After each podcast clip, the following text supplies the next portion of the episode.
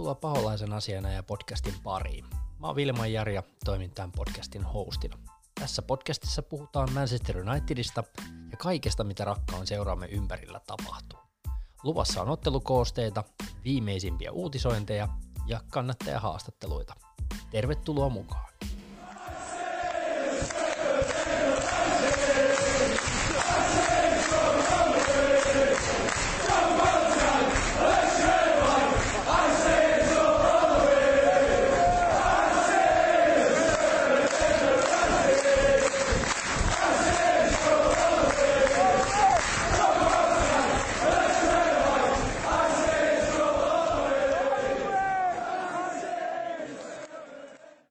Seuraava Paholaisen asiana ja podcast lähtee pyörimään ja oliko se nyt sidekick vai asiantuntija vai? En mä ainakaan asiantuntija ole. No katsotaan, Topi Huisman taas jälleen kerran paikalla, kiitos paikalle. Lähdetäänkö ihan siitä liikenteeseen, että vähän, että futis jatkuu viime viikolla ja katsottiin tässä sun kanssa Dortmund Schalke-peliä.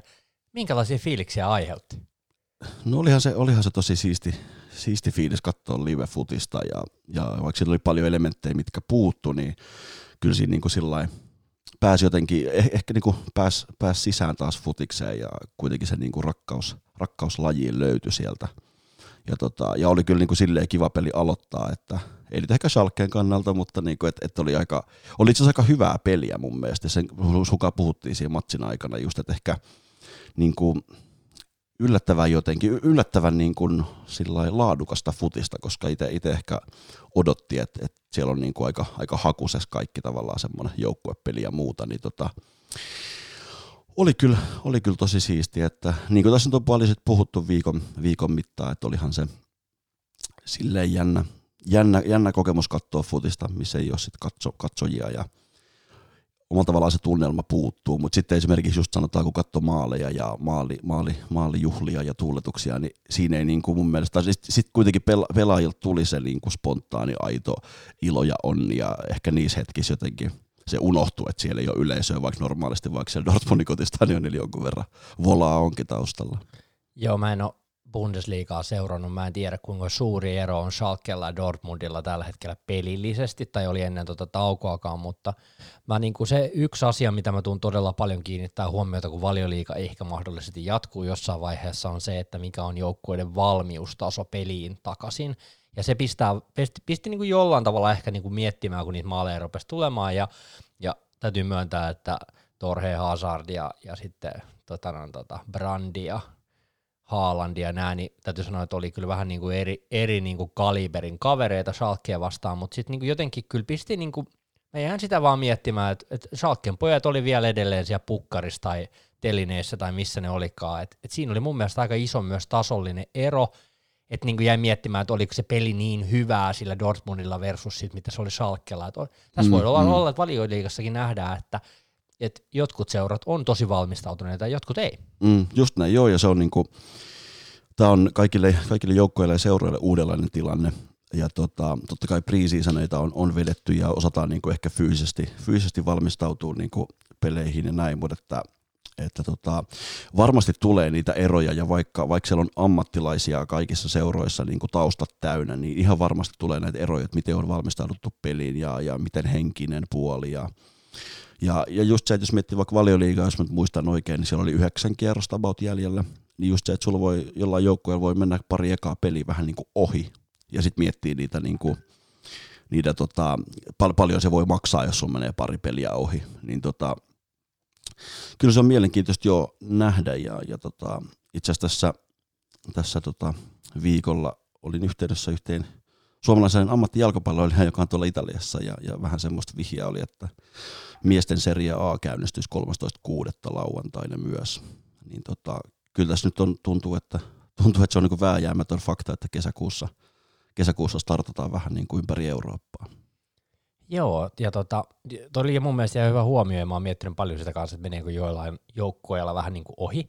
Ja tuossahan Dortmundin pelissä nähtiin, Jadon Sancho hänen oli penkillä, eli siinäkin sitten nähtiin myös sitä, että voi olla, että Valioliigajoukkueiden kohdallakin leveys alkaa olemaan aika iso juttu, koska pelaajathan alkoi vähän väsymääkin jo siinä lopussa, että se, tota, no, tota, siinä voi olla vähän sellaista hakemista.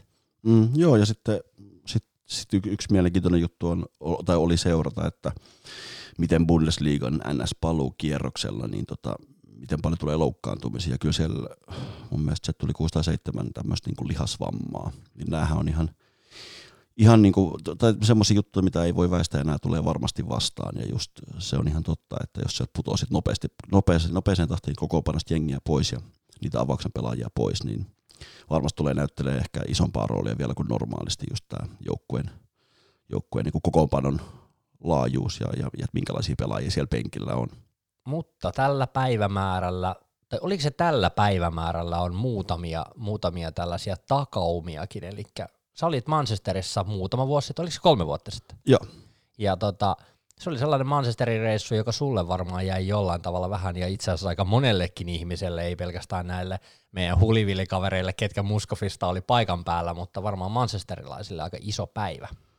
Oli joo, itse asiassa niinku perjantaina kahdeskymmenestoinen päivä tulee tasan kolme vuotta täyteen siitä, siitä päivästä. Tota, ää, tällä päivämäärällä kolme vuotta sitten pelattiin sunnuntai-valioliigan päätöskierrospeli United Crystal Palace, siitä jonkun verran ollaan, ollaan puhuttu ja sivuttu sitä aikaisemmissa jaksoissa, ja tosiaan meitä oli muutama, muutama Muskofin tyyppi. Oltiin, oltiin tuota reissussa ja, ja, ja Oli, oli makea, oli tosi hyvä ilma, oli siisti, siisti viikonloppu ja, ja, ja sitten sunnuntai pelin jälkeen perus palauttavat, palauttavat tota ravinnot naamariin. Ja, ja sitten jäätiin vielä sinne tosiaan niin kuin sitten, siihen vähän niin kuin alkuviikoksi ja sitten maanantai kahdeskymmenestoinen päivä viidettä oli sitten tämä surullisen kuuluisa Ariana Granden keikka ja, ja ennen kaikkea surullisen kuuluisa sen takia, miten se, miten se päättyi. Ja Ja, ja, joo, varmasti niinku hetki, hetket, hetkiä, mitkä ei ikinä, ikinä niinku mun, mun muistista katoa. Me oltiin, tota, me oltiin siinä, siinä maanantai-illalla tota, parin, parin, parin friendin kanssa, totta kai baarissa niinku kuuluu olla, ja, koska mitäpä tässä muuta siellä tekisi. Ja tultiin sitten joskus siinä niinku myöhäisillasta, tultiin takaisin hotelliin ja hotelli oli suunnilleen kilsan päässä tästä tapahtumapaikasta, tästä areenasta, ja siellä oli sitten muut, muut frendit, jotka ei ollut lähtenyt ulos, niin oli telkkari päällä ja sitten niin kuin briefasivat, mitä on tapahtunut ja, tapahtunut, ja oli aika epätodelliset. Epätodellinen se yö, oli tosi, tosi outo fiilis. Me oltiin, niin kuin silloin, kun, silloin kun tämä oli tapahtunut, niin me oltiin semmoinen joku viisisataa metrin päässä paikasta. Ei kuultu mitään, ei nähty mitään. Henkilökunta ei, ei tiennyt mitään, mutta sitten kun tultiin takaisin hotelliin, niin sitten huomattiin, niin kun pestiin partsiovia auki, niin sitten rupesi, rupesi piipaa autoa mennä sillain reilummin. Ja tota, oli jo niin kun unohtamaton reissu valitettavasti myös tälleen negatiivisessa mielessä. Ja sitten tietysti nopeat, nopeasti yhteys, yhteys himaan ja niin kun läheisiin ja kertoi, että kaikki on kunnossa niin kun omalta osalta. Ja se oli se tiistai-aamu, sitten kun lähdettiin lentokentälle, niin joo, se oli... Ajattelin, että Manchester on kuitenkin aika semmoinen iso, ja, iso, iso kaupunki, mistä silleen tapahtuu paljon ja, ja on niin kuin ääntä ja liikettä, niin oli kyllä poikkeuksellisen seesteinen fiilis. Taksikuskin kanssa juteltiin ja muuta, niin kyllä sen, niin kuin, sen näki koko kaupungissa kyllä, että jotain, jotain poikkeuksellista on tapahtunut. Ja, ja, ja. Näki myös lentokentällä sitten totta kai turvajärjestelyissä ja muuta, mutta tota, oli kyllä... Oli ihan, niin kuin, totta kai ei voi vertaa siihen, mitä, mitä sitten uhrit ja heidän läheiset on kokenut, mutta, mutta ihan tällainen niin kuin sivusta katsojana niin oli kyllä unohtumaton reissu ja itse asiassa vähän vetää, vetää mielen tota, synkäksi, kun tässä, tässä tota, muistelee niitä hetkiä, että ja lento takaisin Helsinkiin. Ja, ja sitten ehkä niin kuin se, mikä, mikä mulle tulee vielä tuosta mieleen, niin tosiaan tämä... tämä, tämä nämä ikävät tapahtumat tapahtui maanantai kahdeskymmenestoinen päivä ja keskiviikko kahdeskymmenesneljäs päivä United pelasi Tukholmassa Eurooppa-liigan finaalin Ajaxia vastaan. Itse miettinyt myös sitä, ennen kaikkea ehkä pelaajia, jotka on Manchesterista kotoisin meidän niin kuin omia poikia, niin on varmaan ollut aika kova paikka rupeaa pelaamaan niin kuin kauden viimeistä peliä, noin isoa peliä, tuommoiset fiilikset, niin kuin, että omassa, om, omassa, omassa kotikaupungissa on tapahtunut jotain tuommoista, niin ei ole varmaan ollut hirveän helppo lähteä siihen matsiin. Se psyykkaaminen on varmaan ollut tosi vaikeaa. Ja, ja tota, no ihan on tollaisia tapahtumia, että niihin on tosi vaikea silleen samaistua. Ja, ja niin kuin jotenkin, mutta sitten kun sä oot itse siinä paikalla, niin voi vaan kuvitella, koska se, että mitä jos ja, ja, ja kaikki tällaisia asioita rupeaa, ihmismieli on erikoinen, kun se on yksikseen ja rupeaa miettimään tällaisia asioita, niin, niin tota, ne on tosi kauheita juttuja, mitä sai kuulla siitä ja tuli seurattua sitä aika, aika tiiviisti silloin myös, että mitä kaikkea siellä on tapahtunut ja mitä maailmalla nyt on tapahtunut viimeisen vuosien aikana aika paljon, että siinä mielessä tänne kylmään Pohjolaan on välillä ihan jees palatakin. On.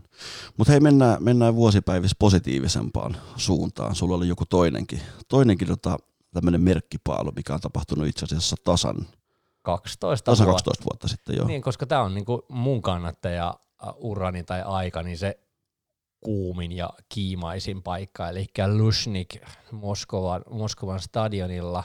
Tai siellä vähän vettäkin sataa, kun ainakin mitä mä muistelisin. Mm. Siis tämähän on hauska juttu. Me puhuttiin tästä aikaisemmin sun kanssa, kun vähän pohjusteltiin jaksoa, että niitä asioita siitä matsista muistaa, ja mä vähän myösin tuossa Topille, että voi kuule, kun mulla on sellainen muisti, että en mä muista näitä kaikkia juttuja.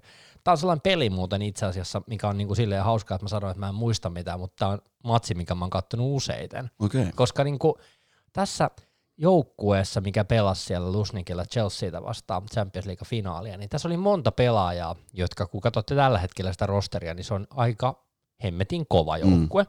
Ja yksi pelaaja, jota ei hirveän, tai itse asiassa pari pelaajaa, jota hirveän paljon ei mun mielestä nosteta, niin on tota, ensinnäkin Wes Brown, mm. joka keskittää Cristiano Ronaldon maalin upean Kyllä. laitapelin jälkeen Paul Scholesin kanssa laidalla oikealla. Ja sitten toinen pelaaja, joka mun mielestä jollain tavalla mua vähän harmittaa, että se pelaaja ei sitten niinku jotenkin loukkaantumisten tai kaikkien muiden kautta, mutta oli tärkeä palanen tässä keväässä. Owen Hargreaves oikealla laidalla. Ei välttämättä tehnyt mitään niinku älyttömiä niinku silleen suuria, mutta oli siinä kuitenkin aika isosti siinä, sitten siinä oikealla puolella. Niin mun mielestä siellä on niinku muutamia, että aina sitä Tevesiä, jolla muuten oli siinä matsissa aika paljon paikkojakin ja näin, niin tota, aika paljon nostetaan näitä, mutta sitten siellä on näitä tällaisia vähän hiljaisempia työmyöriä. Mm, totta, joo, ja Owen Hargreaves. Semmoinen niinku tausta, eikö muuta? Taktinen osaaminen ja, ja, ja niinku kypsyys ja kokemus jalkapalloilijana, niin tota, varmasti, varmasti siitä oli paljon, paljon hyötyä tuossa matsissa. Ja joo, mä muistelin kanssa, että niinku aina puhutaan sit Anelkan pilkusta ja se on totta kai se hetki, okei okay, John Terryn rankkarin lisäksi, joka, joka tulee mieleen. Joo, niille mutta irvailijoille se John Terryn, se on se sellainen, missä muistellaan vaan toisen epäonnistumista. Tämä on vähän niin kuin paha, kun se päättyy niin kuin periaatteessa. Mietitään aina, että Anelka epäonnistui mm. vai Van der Sar torjuu sen pilkun. Mm, mm. Nämä on vähän niin kuin tällaisia kysymyksiä. Niin, eihän se ole mikään huikea pilkku ollut. Ja, ja se oli tietysti niin kuin tuossa Van der Saarenkin muun muassa sen mietteitä kuullut tästä matsista ja pilkkuskavasta ja näin. Niin, niin tota, ehkä kuitenkin niin kuin isompi, omalla tavallaan isompi, isompi juttu oli se Cherin pilkku, koska kaveri tosiaan liukastui ja Cherihan on niin kuin aika hyvä pilkuissa toppariksi, itse asiassa tosi varma pil- pilkun vetäjä ja oli kuitenkin viides vetäjä, eli se niin kuin, ei, ollut, ei ollut tavallaan niitä lisää, lisää, lisäkierroksia, jatkokierrokseen vetäjää, vaan oli viides vetäjä ja, ja tota Van der Sar muistaakseni aavisti väärin ja et, et ilman sitä liukastumista niin Vallo varmaan olisi ehkä mennyt verkkoon ja, ja mitalit olisi jaettu toisinpäin, niin tota, joo, tuosta vesisateesta puhuit, niin muistan just sitä pilkkuskavaan, ei ollut mitkään niin kuin ihanteelliset olosuhteet ehkä lähteä siihen tota, vetämään rankkaria. Ja jos mä en ihan väärin muista, niin siitä Luzhnikista puhuttiin jo etukäteen, että se on vähän haasteelliset olosuhteet ja se on liukas kenttä tai jotain tällaista. Et jotenkin mun, niin nyt tulee sellaisia takaumia, että mm. et voi olla, että siitä oli jotain tällaista. Mutta siitä matsista, tuosta pilkkuskapasta, niin siitä on varmaan puhuttu niin kuin ties kuinka paljon va- paikkoja ja siinä muuten Owen Hargreaves veti ihan ylä, ylähyllyllä. Mm. Jäi sekin mieleen tuosta, kun katselin vielä se uudestaan, mutta matsissahan sattui ja tapahtui, koska Drogba tolppaan. Mm-hmm. Taisi olla vielä, oliko jatkoajan puolella. Vai oliko ylärimaa, en mä itse asiassa muista kumpi se oli. No, mä muistin se okay. tolppa ja sitten tota, no, tota, Lampard jatkoajalla ylärimaa. Joo, siis se, joo, mä muistan, että jos lähtee tuolta niinku kronologisesti väärästä päästä, niin, niin tota, mä muistan myös sen jatkoajan, se oli aika tuskaa. Ja täytyy jälleen ka- kaikkiin, kaikkiin näihin muistoihin laittaa tämmöinen varaus, että jos muistan oikein, koska sitten tosiaan aikaa, niin tota, toka puoliaika oli aika niin kuin heikko meiltä ja, ja se oli vähän semmoista roikkumista ja mä muistan sen Lampardin maalin, se, ä, se ärsytti ihan sikana, kun se meni sillain niin kuin. Lampardin maali tuli muuten ihan just kun neljäkymmentäviisi minuuttia tuli täyteen, eli se tuli ihan siinä ekan puoliskon loppuun, joka varmaan vähän saattoi vähän lamauttaa joukkuetta. Mä luulin kanssa joo, ja sitten tota, Unitedilla oli siinä matsissa tosi hyviä paikkoja Giggsillä ja Carrickilla ja niin kuin mun mielestä oli, oli, oli sauma pistää matsi pakettiin ja tota, sitten oli tosiaan Drogban punainen, okei se ei vaikuttanut silleen peliin, tietysti ei päässyt vetämään rankkaria, mutta muuten. Niin, mä oon miettinyt sitä, että jos Drogba olisi ollut vetämässä. Olisiko niin, Teri ollut vetämässä? Niin, tai että niin kuin siellä veti Julian Bellettiä ja kaikkea, Belletti veti hyvän pilkun, siellä oli muutenkin hyviä pilkkuja, kun katsot nykypäivänä rankkareita, niin musta tuntuu, että rankkarit on vähän heikentynyt. Tai en mä tiedä. Niitä onko veskat parantunut? Niin, just niin. Tuomarit ei ehkä kiinnitä huomioon siihen, että veska on kolme metriä vastassa, kun rankkari lähtee. Hashtag Team Cruel.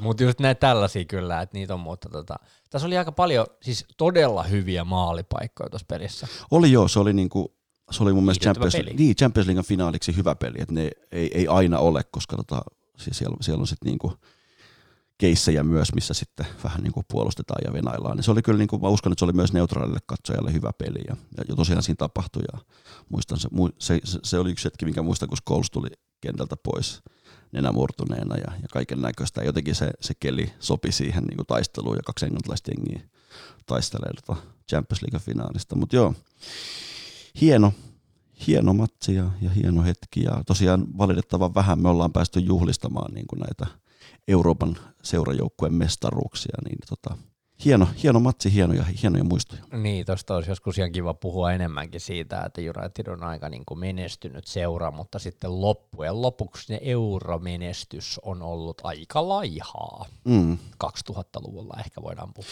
Niin, ennen kaikkea niin kuin mun mielestä Fergin, Fergin aikana ottaen huomioon, miten kova joukkue meillä oli, miten kova valmennus meillä oli. Ja, ja niin kuin, et, et, niitä niit, niit vuosia oli, kun jotenkin tuntui, että tosi pienestä jutusta oli kiinni, että oltaisiin voitu mennä päätyyn asti. Ja, ja just esimerkiksi tämä Nanin punan reaalivasta ja muuta, niin silloin Nani itse asiassa podcastissa just puhui vähän siitä, että, että oli joukkueessa sellainen vahva usko, että jos me se Real kairataan, niin tota, meillä on tosi hyvät saumat ja en epäile sitä hetkeäkään, koska oli ihan Real varmaan, niin kuin Euroopan on ehkä paras seurajoukkue sillä hetkellä varmaan Bayernin lisäksi, niin tota, varmasti jossain vaiheessa voi tehdä jakson tästä nimenomaan, että mi- mihin on kaatunut ja miksi ei ole Euroopassa pärjätty niin hyvin kuin olisi pitänyt. Niin, kyllä siitä, siitä, siitä varmaan löytyy paljon puhuttavaa, mutta mitäpä jos hypättäisiin tuohon päivän aiheeseen, me tehtiin aikaisemmin jakso, täällä me päätettiin, että me tehdään tällainen kolmiosainen sarja, missä on ensimmäinen on Unitedin hyökkäys, nyt me hypätään Unitedin keskikentälle ja, ja sitten seuraava jakso puhuu enemmän puolustuspelistä. Ja tota, siellähän pieni lapsus pääsi käymään edellisessä jaksossa, josta nostamme, nostamme kättä pystyyn täällä virheen merkiksi. Kyllä, ehdottomasti. Henkilökohtaisesti nostan käden pystyyn. Tota, joo, en, en tiedä mitä, oli, mitä olen miettinyt, kun tota noita muistiinpanoja ennen jaksoa tein, mutta tosiaan korjataan sen verran, että Unitedin kärkikolmikko äh, Rashford, Martial, Greenwood on tehnyt tällä kaudella kaikissa kilpailuissa neljäkymmentäseitsemän maalia, ei kolmekymmentäseitsemän. Ja Liverpoolin vastaava hyökkäyskolmikko on tehnyt neljäkymmentäyhdeksän, ei kolmekymmentäyhdeksän maalia. Ja tietysti silleen kiva, niin kuin, että ehkä vähän pääsee, pääsen tästä kuin koira veräjästä, koska sitten se niin kuin, sinänsä niin kuin relevantteja lukuja, että et meni siinä mielessä, siinä mielessä tota niin kuin näiden lukujen analysointi kuitenkin tota oikein, eli puhuttiin siitä, että, että Unitedin kärkikolmikko ei ole itse asiassa Liverpoolin tätä niin kuin aika paljon hypätettyäkään kärkikolmikkoa hirveästi vähempää maalia tehnyt. Se pitää edelleen paikkansa ja toisaalta City, City on omissa luvuissaan, sekin pitää edelleen paikkansa, mutta käsi pystyy virheen merkiksi ehdottomasti. Ja sanotaan nyt tässä vielä se, että, että summarum summarum koko hommasta me ollaan tehty ihan liian vähän maaleja. Just näin. Et eiköhän se niinku close out on ja tota, näitä sattuu ei voi minkään. Mutta hei, keskikentälle. Tämä keskikenttäjakso on siinä mielessä oma, omaan korvaani ja omaan ajatusmaailmaani silleen herkullinen, koska mun mielestä jalkapallopelissä peli ratkaistaan keskikentällä. Mä oon ihan samaa mieltä ja, ja tota, tän enempää ei tarvitse ikinä tässä podcastissa omaa lainausmerkeissä pelaajauraa nostaa, mutta tota, pelasin, pelasin jotakuinkin koko uran keskikentän pohjalla ja, ja niin kuin siitä, siitä näki hyvin sen pelin ja, ja jotenkin niin kuin, siinä oli koko ajan pelin ytimessä, että, että niin kuin my, myös pelaajana jotenkin sen koki koko ajan, että tähän se ratkaistaan ja myös kun miettii niitä niin kuin pre-match tota, briefejä valmennuksen suhteen, niin aika paljon siellä puhuttiin myös sitä nimenomaan, että keskikentän, keskikentän kamppailu pitää voittaa, jolloin meillä on palloja, jolloin meillä on niin kuin henkinen yliote vastustajasta ja näin. Ja kyllä, se, kyllä mä ehdottomasti on, niin kuin alle, allekirjoitan tuon, että, että keskikentällä varsinkin jotenkin ehkä isot pelit ratkaistaan. Joo, ja me ajateltiin jakaa tätä jaksoa oikeastaan silleen, että me puhutaan hyökkäävästä keskikentästä. Kyllä te tiedätte, kenestä pelaajasta me silloin puhutaan. Sitten me puhutaan keskikentän keskustasta ja siitä oikeastaan siitä niistä rakkikoirista ja niistä kavereista, ketkä niinku puolustaa sitä keskikenttää. Ja sitten puhutaan puolustavista keskikentistä, eli se, kuka turvaa sitä puolustusta ja ylipäätään vähän niinku ehkä estää syöttösuuntia hyökkäyspelissä ja kaikkea tällaisia. Lähdetään siitä liikenteeseen, mutta Totta, mä haluaisin kysyä sulta ensimmäisenä, että, että kun me puhutaan paljon siitä, että jalkapallo on pelinä muuttunut paljon, ja, ja ollaan huomattu, että esimerkiksi laitapakkien pelaamisesta voidaan puhua seuraavassa jaksossa vielä enemmän, mutta että on, nostan sen nyt vaan tässä, että, että laitapakkien työ on nykypäivänä enemmän just aika paljon ylös alas, ja keskitetään paljon, ja ne on iso osa jalkapallossa niin kuin sitä peliä, ja niin kuin hyökkäyspeliä, ja nyt puhutaan myös siitä, että aika paljon niin kuin se keskikentän pohjapelaaja, kutospaikan pelaaja on aika usein ratkaisevassa roolissa. Me ollaan nähty öö, Makelele, Kanté. Kanté nousee tosi vahvasti aina keskusteluissa pinnalle, ja, ja sitten meillä on muita, muitakin hyviä pelaajia, ketä meillä on ollut kärkkiä, ollaan nostettu meidän suunnassa aika paljon, ja, ja niin kuin sellaisia ratkaisevia rooleja, niin miten sä näet niin kuin ton keskentän pelin niin kuin muutoksen niin kuin jo yleismaallisesti mm, tällä hetkellä? Tota, no joo, tietysti just ollaan puhuttu sit pelin muuttumisesta, ja peli on muuttunut nopeammaksi, ja oman näkemyksen mukaan ää, myös, myös niin kuin valmennuksessa ja taktisessa taktisessa niin kuin kehityksessä ja pelaajien kehityksessä puhutaan tosi paljon tästä niin kuin transitiopelistä, eli, eli suunnanmuutospelistä. Ja totta kai siinä on keskikentällä on tosi suuri rooli. Mietittiin mm. vähän, just jos puhuttiin sunkaan, sunkaan ennen, ennen jaksoa alkua noista puolustavista keskikentistä, niin aika harvassa niin kuin huippujoukkueessa on enää semmoista niin kuin klassista kutospaikan pelaajaa, joka, joka taklaa ja, ja, ja niin kuin ei riitä enää. Niin, niin, että sun pitää olla tosi monipuolinen, sun pitää, pitää tarjota jotain, jotain myös ylöspäin. Ja mun mielestä Kanté on siinä mielessä, kun nostat esiin, niin mun mielestä se on hyvä esimerkki, että omalla tavallaan Kanté ehkä aloittaa siinä niin kuin graafisessa formaatiossa siinä puolustavan keskikentän paikalla, mutta, mutta tekee paljon juoksuja ylöspäin ja, ja tekee aika paljon semmoista ehkä näkymätöntä duunia hyökkäyspelin eteen. Ja tota, just se, niin kuin sanoit, ei riitä, että sun pitää olla, sun pitää olla tosi liikkuva, sun pitää olla tarpeeksi vahva, mutta sitten taas toisaalta niin kuin, mm, mun mielestä tämmöiset niin kuin tietynlaiset kriteerit, mitä keskikenttäpelaajille aikaisemmin on ehkä asetettu, ja just tämmöiselle sanotaan puolustavalle keskikentälle pitäisi olla pitkä ja iso, niin mun mielestä se on muuttunut, että aika monessa huippujoukkueessa, niin no, mun mielestä N'Golo Kanté hyvä esimerkki, ei sitä mittaa ihan hirveästi ole, mutta se ei ole niin kuin rajoite millään tavalla hänelle. Se on nopea, se on kimmosa, se on hyvä liukumaan, se on, se on älykäs pelaaja. Mm. Ja, tota, ja, ja kyllä mä niin koen, että keskikenttäpelaajan tänä päivänä ehkä ne taktiset vaatimukset, taktisen, taktisen osaamisen vaatimus, vaatimustaso on noussut ja sun pitää osaa lukea peliä. Toki se on aina ollut näin, mutta tota, sun pitää...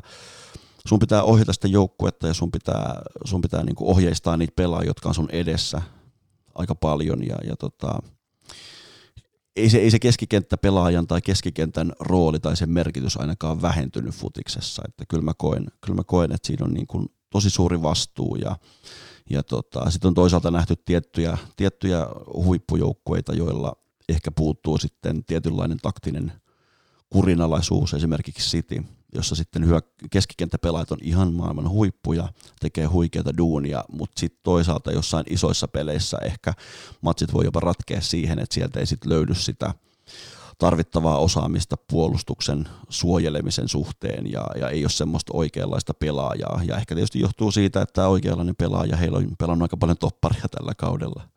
Joo, ja mennään näihin tarkemmin sitten, kun me päästään niin kuin näissä osioissa ja eri, eri rooleissa niin kuin eteenpäin, mutta mä haluaisin nyt tässä vaiheessa totta kai heittää pikkasen rapaa myös siihen Unitedin rakentamiseen ja niin kuin ylipäätään siihen, millä tolalla meidän keskikenttä on ollut viimeiset vuodet.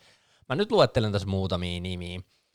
Tom Cleverley, Anderson, Fellaini, Shinji Kagawa oli kova mun mielestä, mutta ei ole hyödynnetty no ei sekään oikein. Ihan niin, ei se ehkä. Ei hyödynnetty oikein. Ja, ja niin kuin tällaisia äijiä, ketä meillä on tässä nyt ollut, muutamia heitin vain mm. alustavasti. Mutta niin kuin, Darren Gibson. Niin, voi herranjesta, sekin oli muuten jossain vaiheessa. Hyvä laukaus, tai no hyvä ja hyvä, mutta niin kuin se vähän niin kuin siihen jäi. Niin tota, kyllähän tässä niin kuin on aika... Onko vähän ollut sellainen tilanne tuossa meidän keskikentän kohdallakin, että ei oikein ollut sellaista selkeitä, että mihin tarkoitukseen tätä kaveria nyt oikein käytetään ja miten se peli kulkee siinä keskikentällä. Koska maalintekohan meillä on ollut haaste mm. ja, ja sitten osittain sieltä keskikentältähän se lähtee ja me puhuttiin sun kanssa viimeksi siitä viime jaksossa, että keskikentältä ei ole tullut maaleja. McTominaylla nyt oli se viisi maalia tällä kaudella, joka on mun mielestä ihan ok maalimäärä mm. sille sällille jo, että se rupeaa näyttää siltä, että se voisi ehkä tehdäkin enemmän maaleja, mm. mutta niin kuin, että et, et niin. Kyllä, kyllä niin, kyllähän meidän keskikenttä, keskikenttä ja keskikenttärekrytoinnit, se oli, se oli Fergin, Fergin viimeiset vuodet oikeastaan, niin se oli ehkä, jos puhutaan tästä joukkueen rakentamisesta ja, ja niin kuin pelaaja, pelaajasiirroista, niin se oli, se oli se, mistä Fergi sai paljon kritiikkiä. Ja kuten mainitsit noita pelaajia, niin, niin tosiaan sitten kun vertaa sinne, mitä sitä ennen oli Carrick, Scholes, Fletcher, Giggs, Giggs loppu, loppuvuosinaan siinä niin kun, en tiedä miten sitä kuvailisi, vähän semmoinen vapaa rooli keskikentällä, mutta kuitenkin selvästi keskikenttäpelaaja eikä enää laituri, niin tota, olihan se niin kun alirekrytoitu. Ähm, Anderson on mielenkiintoinen keissi, ehkä... Ei ole samanlainen pelaaja kuin Fred, mutta jotenkin, en mä tiedä johtuuko se Brassin yhteydestä, mutta jotenkin vähän samanlaisia fiiliksiä siitä, että Fredillä, Fredillä meni United-uran alku vähän samalla tavalla kuin Andersonilla, että oli jotenkin tosi vaikea löytää se rooli ja se ei ollutkaan enää samanlainen rooli kuin mitä oli edellisessä seurajoukkueessa ja, ja Ferguson tuntui, tuntui luottavan Tom Cleverlyin ja, ja niin kuin näkevän hänessä, hänessä ehkä sitten tulevan keskikentän maestron ja se meni aika vihkoon se Se arvio, ja tosiaan kyllä Fergillekin näitä sattui, näitä virhearviointeja, mutta tota, joo, kyllä mun mielestä keskikenttä, keskikenttä on ollut semmoinen alue, ja just sivuten tätä, mitä aikaisemmin puhuttiin, miten tärkeä, tärkeä alue se on pelillisesti, ja, ja myös niin kuin henkisesti ja joukkueen semmoisen tietynlaisen ytimen kannalta, niin kyllä keskikenttä, keskikenttäpeli ja keskikenttärekrytoinnit ja se niin kuin pelaajisto, niin siihen, siihen aika paljon on mun mielestä kaatunut, kaatunut niin kuin edellisten vuosien aikana meidän, meidän peliä. Tota, tässä meni aika pitkään, että me saatiin se edes jollekin tolalle. Niin, men, meninkö ehkä jopa vähän niin kuin Hosen aikaan saakka, koska niin kuin Matitsi toi jotain tasapainoa siihen vähän, ja se, se, se niin kuin Matitshan on siinä mielessä mielenkiintoinen pelaaja, puhutaan siitä myöhemmin, kun palataan siihen puolustavan keskenttään, mutta Matitsi oli sellainen, joka, se kaveri tuli niin kuin, että sillä on se paikka, missä se pelaa, tai tiedätkö, mm. että löytyy, kun Andreas Pereira on myös mielenkiintoinen kaveri siinä mielessä, että mun mielestä sitä on kokeiltu kutosena aivan vihkoa, ei mun mielestä missään nimessä ole mikään kutospaikan pelaaja, Ja, ja sille, meillä on niin ollut tosi pitkä ongelma se, että me ollaan osattu roolittaa näitä pelaajia mun mielestä. Aika usein niin kävi jopa Fergien aikanakin sitä, että joku pelasi väärällä pelipaikalla. Niin kävikö tässä vähän niin sama juttu? Niin, no mun mielestä, mun mielestä Marouane Fellaini, case Fellaini on silleen hyvä, hyvä, tota, hyvä esimerkki tosta, että Fellainihan niin pelipaikkansa suhteen aika mielenkiintoinen pelaaja. Pelasi Evertonissa tosi paljon semmoista targettia ja, ja Moyes hankki sitten Fellainin ja musta tuntuu, että siinä meni, siinä meni aika kauan, että sille löytyi semmoinen rooli. Mun mielestä Van Gaal ei oikein osannut käyttää sitä. Murinho selvästi tykkäsi Fellainista ja osasi käyttää sitä. Peli ei ollut silloin hirveän viihdyttävää, mutta jos mietitään puhtaasti sitä, että miten Fellainin niin kuin osaaminen käytettiin hyväkseen, niin Murinho osasi sen. Ehkä liittyy vähän Murinhon... Tukkakentälle ja puskumaalilla. Just näin, just näin. Pallo, pallo odota suoraan ehkä niin kuin keskikentän yli jopa ja mahdollisimman nopeasti Fellainille ja sitten muut pelaajat siihen mukaan. Ei ehkä semmoista United Way jalkapalloa, mutta tota... Mut joo, ja sitten niinku yksi keissi, mikä mua ehkä edelleen harmittaa, että, että tota Ander Herrera poistui, poistui meiltä. Siinä oli ehkä pelaaja, joka oli valmis rooliin kuin rooliin. Vähän samanlaisia ominaisuuksia kuin Fletcherillä ja vähän samanlaisia ominaisuuksia kuin McTominaylla. Ei ehkä hyökkäys, hyökkäyssuuntaan niin, niin hyvä, mutta tota, meillä oli pitkään, pitkään tota, jotenkin, kuten sanoit, ei löytynyt oikeat pelaajia oma, oikeaan rooliin. Hankittiin pelaajia, ei oikein mietitty sitä komboa, ja sitten ehkä, kyllä mä voin sanoa puhtaasti, että ei meidän keskikenttäpelaajat ollut tarpeeksi laadukkaita, ne pelaajat, joita hankittiin, ei ne ollut tarpeeksi hyviä. haastamaan sit niinku maailman parhaita seurajoukkueita. Miten mieltä olet Mkhitaryanista? Pitkä, pitkä, pitkä miettimistauko antaa sellaisen tilanteen, että kohta tulee Huismanilta jotain tosi viiltävää. En mä tiedä viiltävää, mutta tota...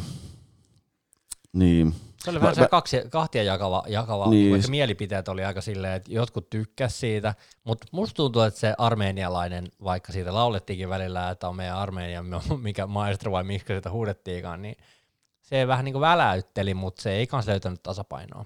Joo, me itse asiassa tota, tsiigailin noita meidän hassun hauskoja YouTube-videoita, mitä tehtiin muutama vuosi sitten. Silloin Mkhitaryan oli vielä joukkueessa ja jonkun verran Mik- Mikistä puhuttiin silloin. Ja kyllä mä allekirjoitan ne jutut edelleen, mitä mä silloin sanoin, että Mkhitaryanin ehkä suorin pelillinen ongelma oli se, että hän otti aivan liikaa kosketuksia pallon kanssa, lähes aina kun sai pallon. Jos nyt verrataan nopeasti vaikka Bruno, joka pelaa jossain määrin saman, samaa pelipaikkaa, niin Bruno on tosi luova, fiksu pelaaja, mutta hirveän kypsä sen suhteen, että pistää myös palloa aika paljon yhdellä, y- ykkösellä liikkeelle ja mm, etti, tavallaan kärsivällisesti odottaa, että hän, hän saa sen tilanne ajan, jolloin hän antaa sitten sen niinku ratkaisevan syötön, mutta Mkhitaryan, en tiedä johtuiko sitten siitä, miten oli pelannut, pelannut tota aiemmissa joukkueissa tai maajoukkueissa, mutta tosi paljon kuljetti palloa. Meidän peli mun mielestä aika paljon sakkas siihen, että Miki menetti pallon sen takia, että hän otti aivan liikaa kosketuksia. Mun mielestä Miki ei ikinä sopeutunut oikein Valioliigaan ja ehkä jollain tavalla se kontrasti siihen, miten hyvin hän pärjäsi Eurooppa-liigassa, jopa vahvisti tätä, tätä narratiivia, että ei oikein ikinä, ei oikein ikinä Valioliigan tempoa ja siihen kovuuteen sopeutunut ja sama nähtiin sitten Arsenaalissakin. Niin, hän pelasi aika paljon meillä wingerinä, joka ei mun mielestä ollut millään tavalla hänen, niin kuin, hänen paikkansa. Meillä on ollut tällaisia niin kuin kymppipaikan pelaajia aika useita, Kakava, Mkhitaryan, mm. nyt ehkä jopa Matakin on vähän ajautunut laidalle, eikä, eikä ole se mun mielestä. Nyt se on palannut ehkä takaisin vähän niin kuin keskelle, keskelle, mutta meillä ollaan haettu aina vähän sitä sellaista Brunoa, mutta nyt on aika siirtyä itse keskusteluun, eli, eli hypätään siihen ja tota, tota, hyökkäävän keskikentän puolelle, koska tämä keskustelu rupesi menemään luovuutta päin, niin mä ajattelin vetästä nyt vähän suitsia tätä keskustelua siihen, että nyt nähdään ö, jokaisessa kanavassa kuvia, jossa on Paul Pogba takaisin, ja mm-hmm. me nähdään yhteiskuvia, jossa on varmaan fotosopattu Bruno ja Pogba, en mä tiedä, onko niistä otettu vielä oikeita kuvia yhdessä. Mutta, tuskinpa. Tota, mitä sä oot mieltä? Case Paul Pogba, niin tota, miten tämä kaksikko, tuleeko tämä toimimaan? Niin, tuosta on paljon, paljon puhuttu ja, ja Uule on, Uule on sivunut aihetta, ja et, et miten, miten pystyykö nämä kaksi pelaamaan yhdessä. Ja, ja aika paljon silloin, kun tämä pelitauko tuli, niin sitten niitä positiivisia puolia, kun United haki niin, ja United-fanit haki, niin nostettiin just tätä esiin, että venatkaa vaan, kun meillä on Pogba ja Ja, ja Bruno samaan aikaan kentällä, että vitsi meidän hyökkäyspeli kokee vallankumouksen ja, ja näin. Tota, mä voin sanoa suoraan, mä en jaksa uskoa, että tämä tulee toimimaan. Mä en usko, että tämä duo tulee toimimaan. Mihin sä perustat sun mielipiteen? Ähm, Pogba tykkää tosi paljon pallosta. Pogba tykkää kuljettaa palloa, tehdä semmoisia pitkiä, pitkiä, nopeita tota, linjan puhkavia juoksuja. Bruno, kuten äsken sanoin, niin on... Ähm, On tosi tärkeä pelaaja hyökkäyspe- hyökkäyspelin suhteen ja on semmoinen pelaaja, joka, joka, joka luo maalipaikkoja, mutta tarvii aika paljon palloa siihen. Okei, Brunon ekoispeleissä Unitedissa ollaan nähty se, mistä pelaajat on puhunutkin, että, että oli selkeät ohjeet myös ja meillä pelaajilla oli itse se fiilis, että nyt kun meillä on Bruno, mä annetaan sille vaan aina pallo, koska Bruno sitten niin kuin, Bruno ratkaisee ja, ja näin. Ja totta kai se tulee varmaan tasapainottumaan, mutta mä en jaksa uskoa, että Bruno, jos Bruno Pogba pelaa duona vähän siinä niin kuin puolustavan keskentä yläpuolelle. Mä en ehkä usko, että Bruno saisi tarpeeksi palloa sen takia, että Pogba tykkää pallosta tosi paljon. Ja jos miettii niin kuin Pogban, Pogbaa Unitedissa ja sitä, sitä niin kuin näitä, näitä viimeisiä vuosia, niin, niin myös negatiivisessa mielessä mun mielestä Pogba on ehkä pitänyt liikaa palloa. Okei, se on sen pelityyli ja, ja se on tietysti tosi atleettinen, nopea, vahva pelaaja ja sinänsä niin kuin hän, ominaisuuksiin myös sopii se, että hän juoksee paljon pallon kanssa. Mutta jos miettii Brunoa, niin tota, erilainen, erilainen pelaaja, mutta tota, tarvitsee tosi paljon palloa, ja jos me aiotaan saada niitä niin kun puolustuksen puhkavia syöttöjä, niin, niin Brunon pitää saada paljon palloa, ja mä en, mä en jotenkin jaksa uskoa, että tota, tämä duo tulisi toimimaan valitettavasti. Mä toivon tosi paljon, että mä oon väärässä, mutta tämä on mun oma, oma näkemys. Joo, siinä on ihan, voitiin sanoa, että ihan perusteltua kauraa, mitä sä siinä mietit, ja, ja mä mietin tosi paljon sitä, että miten mä kuvittelen ne jätkät kentällä, ja tässä on se onni, että kun mä mietin sitä niin kuin keskikentän kolmikkoa, joka tulee rakentumaan todennäköisesti silloin kentällä ollessa niin, että Bruno on siinä vähän ylempänä, Pogba ehkä vähän vasemmalla puolella, ja, ja sitten siinä on nyt mielipiteestä johtuen joko Fredi tai McTominay, palataan siihen kohta enemmän, mutta Tota, mä mietin sitä niin, että koska Pogbahan on sellainen showmies ja, ja se tykkää veivata ja, ja me nähtiin monta kertaa myös, kuinka se menetti sen pallon alimpana kaverina, tai ei nyt alimpana, mm-hmm. mutta niin kuitenkin keskentällä, niin tota, mä näen kyllä sen silleen, että et tota, Bruno on sellainen build-up-pelaaja, eli se aika helposti myös, kun se lähtee kuljettamaan ja juoksemaan ja haluaa pitää pelin niin kuin temmon aika ko- kovanakin ehkä, se ei ole sellainen hieroja-tyyppi, niin mä näen kyllä myös paljon sellaisia tilanteita, joissa Pogba tajuaa sen Brunon hyvän juoksun, ja, ja mä niin kuin haluan uskoa, että ne löytää sellaisen, että se Pogba niin kuin tajuaa hyödyntää sitä Brunon juoksua. Joo, ja sit mä, niin kuin sitä mä mietin, että yksi, yksi mikä jotenkin, että miten tämän, tämän kombon saisi toimimaan, niin löytyykö niin kuin Pogbalta nöyryys öö, pelata semmoista pelipaikkaa tai roolia, mitä valmennus pyytää, jos se ei ole ihan semmoinen, mitä Pogba itse kokee, että, että hän haluaa pelata. Et jos meillä on kutospaikan pelaaja, oli se sitten, jos se tosiaan, tosiaan Fred tai McTominay tai jossain tapauksessa Matic, ja Bruno on mun mielestä selvästi. Brunohan ei ole mikään klassinen kymppipaikan pelaaja, hän tekee tosi paljon duunia myös alaspäin, mutta ne on kuitenkin niitä, niinku, niitä alueita pelissä, missä, missä Bruno pitää saada palloon nimenomaan siinä jossain neljäs kolmekymmentä ja, ja naama vastustajan maaliin päin. Et jos Pogba nöyrtyy omalla tavallaan semmoisen vähän rajoitetumman kasiroolin pelaamiseen, missä hän auttaa puolustusta, ää, käyttää sitä fysiikkaa, voittaa niitä kaksinkamppailuja ja, ja antaa palloa Brunolle, niin silloin tämä voisi niinku toimia. Mutta jotenkin mä vaan näen, näen verkkokalvoilla semmoisia matseja, että Pogba turhautuu, kun ei saa niin paljon palloa kuin haluaa. Ää, Bruno turhautuu siihen, että Pogba yrittää ehkä jotain just tämmöistä niin kuin urheiluruutu, urheiluruutukikkaa ja, ja, tota, ja muuta, ja ei, niin kuin, ei jaa nöyrästi joukkueen etujen mukaisesti ehkä palloa ja tekee väärissä tilanteissa vääriä ratkaisuja. Ähm, Bruno ei mun mielestä, mutta mun näkemyksen mukaan ei ole mikään suuri ego, että siitä ei ole niin kuin kysymys, että nämä ei, ei mahtuisi henkisesti samaan joukkueeseen, mutta jotenkin mä, mä en tiedä löytyykö Pogbalta Löytyisi Pogbalta varsinkaan niin kuin pitkän loukkaantumisen jäljiltä, kun sen näyttämisen halu on ihan järkyttävä, niin mä näen vaan ne ekat matsit, että se ei vaan niin kuin, Pogba haluaa tehdä itse ja Pogba haluaa vähän niin kuin tehdä niistä matseista Pogba shown, ja, ja se ei mun mielestä meidän pelin etenemisen kannalta ole hirveän edullista. Tähän väliin mun on pakko sanoa, että nythän kukaan ei muuten voi kuodottaa tätä, että me nähdään se peli, miten se toimii, mutta toiseksi mä haluan sanoa myös sen, että mun mielestäni, jos sä oot Pogban paikalla, jos sä oot siinä vähän alempana, niin sulla on kaksi oikeastaan sellaista juttua, mitä sun pitää pystyä tekemään. Joko sun pitää pistää niitä upeita laidanvaihtoja ja pitkiä palloja, joilla me nopeutetaan meidän hyökkäystä, Ää, tai sit sun pitää laittaa pallo nopeasti eteenpäin, koska me nähtiin myös jo noissa Brunon ekoissa peleissä sitä, että se turhautuu siihen, kun se homma ei toimi. Se vaatii itseltään ja joukkueeltaan tosi paljon. Sillä on tosi kunnianhimoinen, silloin, silloin se haluaa niin kuin hyödyntää sen puolustuksen sekoilun tai heikkouden tosi nopeasti. Sillä on niin kuin sellainen tyyli, että, että nythän voi mennä tästä, kun tämä on vähän sekasorrossa tämä puolustus, ja se hyödyntää sitä niin kuin tosi auttamatta. Ja se niin kuin siihen mun mielestä Martialkin sopii hyvin. Eli nythän tullaan vaan siihen, niin kuin sä puhuit siitä nöyryydestä, onko Pogballa ymmärrystä laittaa pallo pikaisesti eteenpäin. Niin, ja mun, ja mun mielestä Brunon jalkapalloaivot toimii nopeammin kuin Pogban. Mun mielestä Bruno on, niin kuin tuossa puhuit, niin Bruno on se pelaaja, joka näkee, jolloin se, se visio ja, ja, ja luovuus ja, ja syöttötaito, ja, että siltä löytyy se. Ja tota, mä just mietin, että Pogbaltahan on uran aikana nähty, että se nöyryys löytyy. Case Ranskan maajoukkue. Siellä pelannut paljon paljon puolustava, puolustavammassa roolissa, itse jopa kritisoinut Deschampsia siitä, että onko se nyt, missä Pogbasta saadaan eniten irti. Mutta mun mielestä se riippuu tosi paljon siitä, että ketä muita pelaajia siellä on kentällä. Unitedin kohdalla, kun Bruno on varmasti se ensimmäinen pelaaja, joka on joka niin kuin valmentaja, valmentaja laittaa avaukseen, niin tota, löytyykö Pogbalta seurajoukkueessa se, se nöyryys, ja varsinkin kun miettii sitä, että vähän rivien välistä ja, ja riveiltäkin voi lukea, että ei ehkä hirveän tyytyväinen Unitedissa ja haluaisi ehkä siirtoa ja muuta, niin jotenkin voiko tässä jopa käydä niin, että tavallaan Brunon, Brunon nousun ja Brunon saapumisen myötä Pogba näkee, että hän ei saa pelata täällä sitä futista, mitä hän haluaa.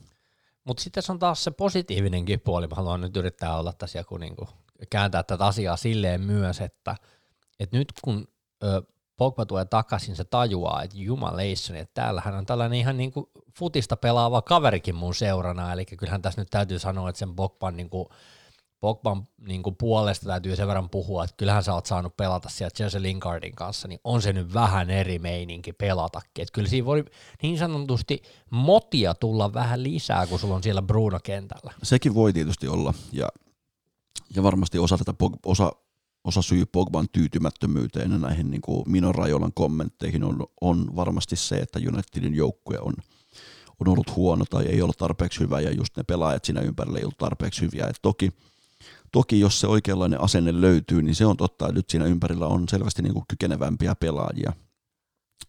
Ja, ja Unitedhan on niin kuin N S kymmenen paikalla peluttanut viime vuosina tosiaan aika paljon Lingardia, ehkä semmoinen niin kuin second striker roolissa enemmänkin, ehkä niin kuin pelintekijänä. Pereira on pelannut aika paljon sitä kymppiä, ei, ei riitä mitenkään näytöt. Tosiaan Miki kävi siinä, Mata on jotain pelejä pelannut. Että tota, jännä nähdä, miten, miten niin kuin miten toi duo, koska jos miettii niitä ominaisuuksia, niin siis onhan siinä, on siinä potentiaali olla y- y- yksi Valioliigan parhaista keskikentistä, ehkä paras, riippuen kuka siinä heidän niin kuin alapuolella on. Tästä, Mut, tullaan, tästä tullaan nimenomaan siihen, että mun mielestäni edelleen, jos me mietittiin sitä meidän hyökkäyskolmikkoa, joka on aika vaarallinen ja, ja pystyy ratkaisuihin, niin meillä on edelleen se tilanne, että meillä on sitten heittää keskikentälle Pogba, Fernandes, mutta sitten me rupeaa olemaan taas aika sellaista, niinku, että niinku leveyttä ei varmaan riitä siihen niinku luovuuteenkaan liikaa. Pelejä on tosi paljon, Pogban loukkaantumistatistiikka me tiedetään, Bruno ei valitettavasti välttämättä voi kantaa meitä niinku useita vuosia pelkästään siinä luovalla paikalla. Niin, eikä Bruno voi pelaa sitä kuusikymmentäviisi peliä kaudessa. Ei, että nimenomaan tässä tullaan nyt siihen, että kun me ollaan puhuttu, että Mata sai jatkosoppari, joka oli mun mielestä niinku ehkä jopa ihan ansaittu, hän on ollut hyvä joukkueelle ja pelaa sellaisissa tietyissä peleissä hyvin. Hänelle on löytynyt tietty rooli siinä joukkueessa. Lingardin aika mun mielestä, me voidaan varmaan molemmat sanoa, että ei käsitellä Case Lingardia enempää, koska se on nyt, se on niin kuin, musta tuntuu, että se hakee jo itsekin jo muualta haasteita. Pereira ei riitä. Ehkä tällainen rosterimies, mutta en mä tiedä oikein, mitä se rosterimies tekee, jos sä et niin kuin, se ei vaan niin kuin riitä. Mm, joo, ihan samaa mieltä. Ei se niin kuin... Tai että niin sitten sit päädytään siihen keskusteluun siitä Angel Gomesista, jota on muuten puhuttu paljon, aika paljon he viedään niin kuin myös tuonne Chelsean suunnalle tällä hetkellä, niin, niin tässä tullaan myös siihen, että, niin kuin, että mikä se Gomesin panos sit voisi olla versus siihen, että mitä se on se Pereiran tai Lingardin rooli, tai mm, niin kuin, mm. antama panos, mm. niin onko tässä vähän niin kuin sellainen, että nyt vähän niin kuin viedään Gomesilta, niin kuin, että alkaako Gomesiakin ottaa päähän se, että Lingard ei saa mitään aikaa ja hän ei saa näyttöpaikkaa? Kyllä se varmaan jonkun verran. Kyllä mä, niin kuin, jos mä, mä olisin Gomes ja, ja katsoisin pelejä sieltä jostain boksista ja ei siis penaltiboksista, vaan, vaan Old Traffordin boksista. Niin tota, kyllä, ja, ja katsoisin tosiaan niin noita edesottamuksia noilta, noilta mainitulta kavereilta kentällä, niin totta kai siinä varmasti niin miettii, että mitä hemmettiä mä teen tässä seurassa, jos noi pelaa mua ennen. Toki edelleen jo viime kesänä hän sanoi, että hän ei tee jatkosopimusta, että jälleen kerran näen sen ehdottomasti kyllä niin, että, että se menee niin päin, että siitä syystä, että hän ei ole halunnut tehdä jatkosopimusta, hän ei ole päässyt pelaamaan. Mutta totta kai, totta kai siinä on, se, se tilanne on myös, myös toisinpäin, että, tota, että niin kuin, hän ei ole saanut näyttöpaikkaa. Mä itse olen miettinyt just tuota syvyyttä tuossa niin kuin hyökkäävän keskikentän kohdalla, koska tosiaan samaa mieltä siitä, että Pereira ja Lingardin aika Unitedissa on, on mielestäni ohi. Ja sitten niissä peleissä, sanotaan ehkä kappeleissa tai, tai peleissä, kun Bruno halutaan lepuuttaa tai se on loukkaantuneena, niin kuka meillä on se hyökkäävä keskikenttä, joka, joka voi tavallaan toimia Brunon rotaatiopelaajana, niin äh, miettinyt myös samaa, että meillä ei ole hirveän montaa hyvää vaihtoehtoa siihen. Äh, Fred, McTominay, Matic, ei, ei sieltä löydy semmoista kukaan niistä ei pysty pelaamaan tuommoista roolia. Ja siinä tapauksessa, jos, jos vähän niin kuin rosterista raivataan tilaa, niin mun mielestä Angel Gomes voisi hyvin olla se pelaaja, jolle annetaan sitten esimerkiksi ensi kaudella selvästi enemmän pelejä ja on se semmoinen Brunon, Brunon niin kuin korvaaja tietyissä peleissä. Ja tosiaan puhuttiin vähän tuosta Jadon Sancho-yhteydestä, niin ihan senkin takia, ehkä sen, senkin takia toivoisin, että jatkosoppari tulisi. Ja olisi se nyt itse asiassa siisti nähdä, että tietyissä peleissä, mihin siitä duosta Gomez-Sancho olisi, sikäli mikäli Sancho Unitediin tulisi, mutta tota, toi on mielenkiintoinen toi kymppipaikan tai hyökkäävän keskikentän syvyys, koska tosiaan nyt Bruno on se meidän niin kuin ykköstähti, mutta hän ei voi pelaa kaikkia pelejä, kuka meillä pelaa niissä peleissä sitten, ja huom, myös isoissa peleissä, koska sitten jos Bruno on loukkaantuneena, niin m- mitä me tehdään? Niin me ei voida rampautua, ja tässä vaiheessa kaikki kuulijat varmaan miettii yhtä nimeä, joka on pyörinyt tosi paljon huulilla, ja, ja sehän on se Aston Villan pohjemies, eli Jack Grealish.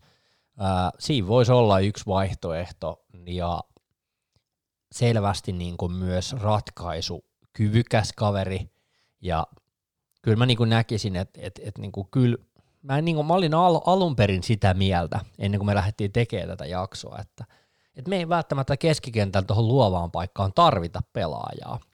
Ja mä olin sitä mieltä, että me ei välttämättä tarvita, että jos Paul Pogba pysyy, mutta jos Paul Pogba ei pysy, ja vaikka Paul Pogba pysyisikin, niin tarvitaan me mun mielestä siltikin. Että nyt kun kattelee kaiholla niitä kaksituhattakahdeksan Luzhnikia ja kaikkia niitä aikoja, niin kyllä ollaan pitkä matka pudottu siitä leveydestä, millä me ollaan aikaisemmin menty. Että yksi Jack Grealish tuohon joukkueeseen, niin voisi tehdä kuulla aika, aika niin kuin nannaa.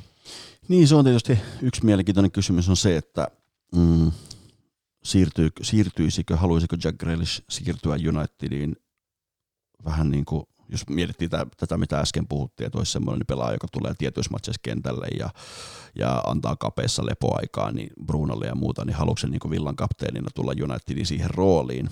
Löytyykö sieltä sitten ehkä se niin kuin tahtotila taistella sitten avauspaikan avauspaikan pelaajan roolista.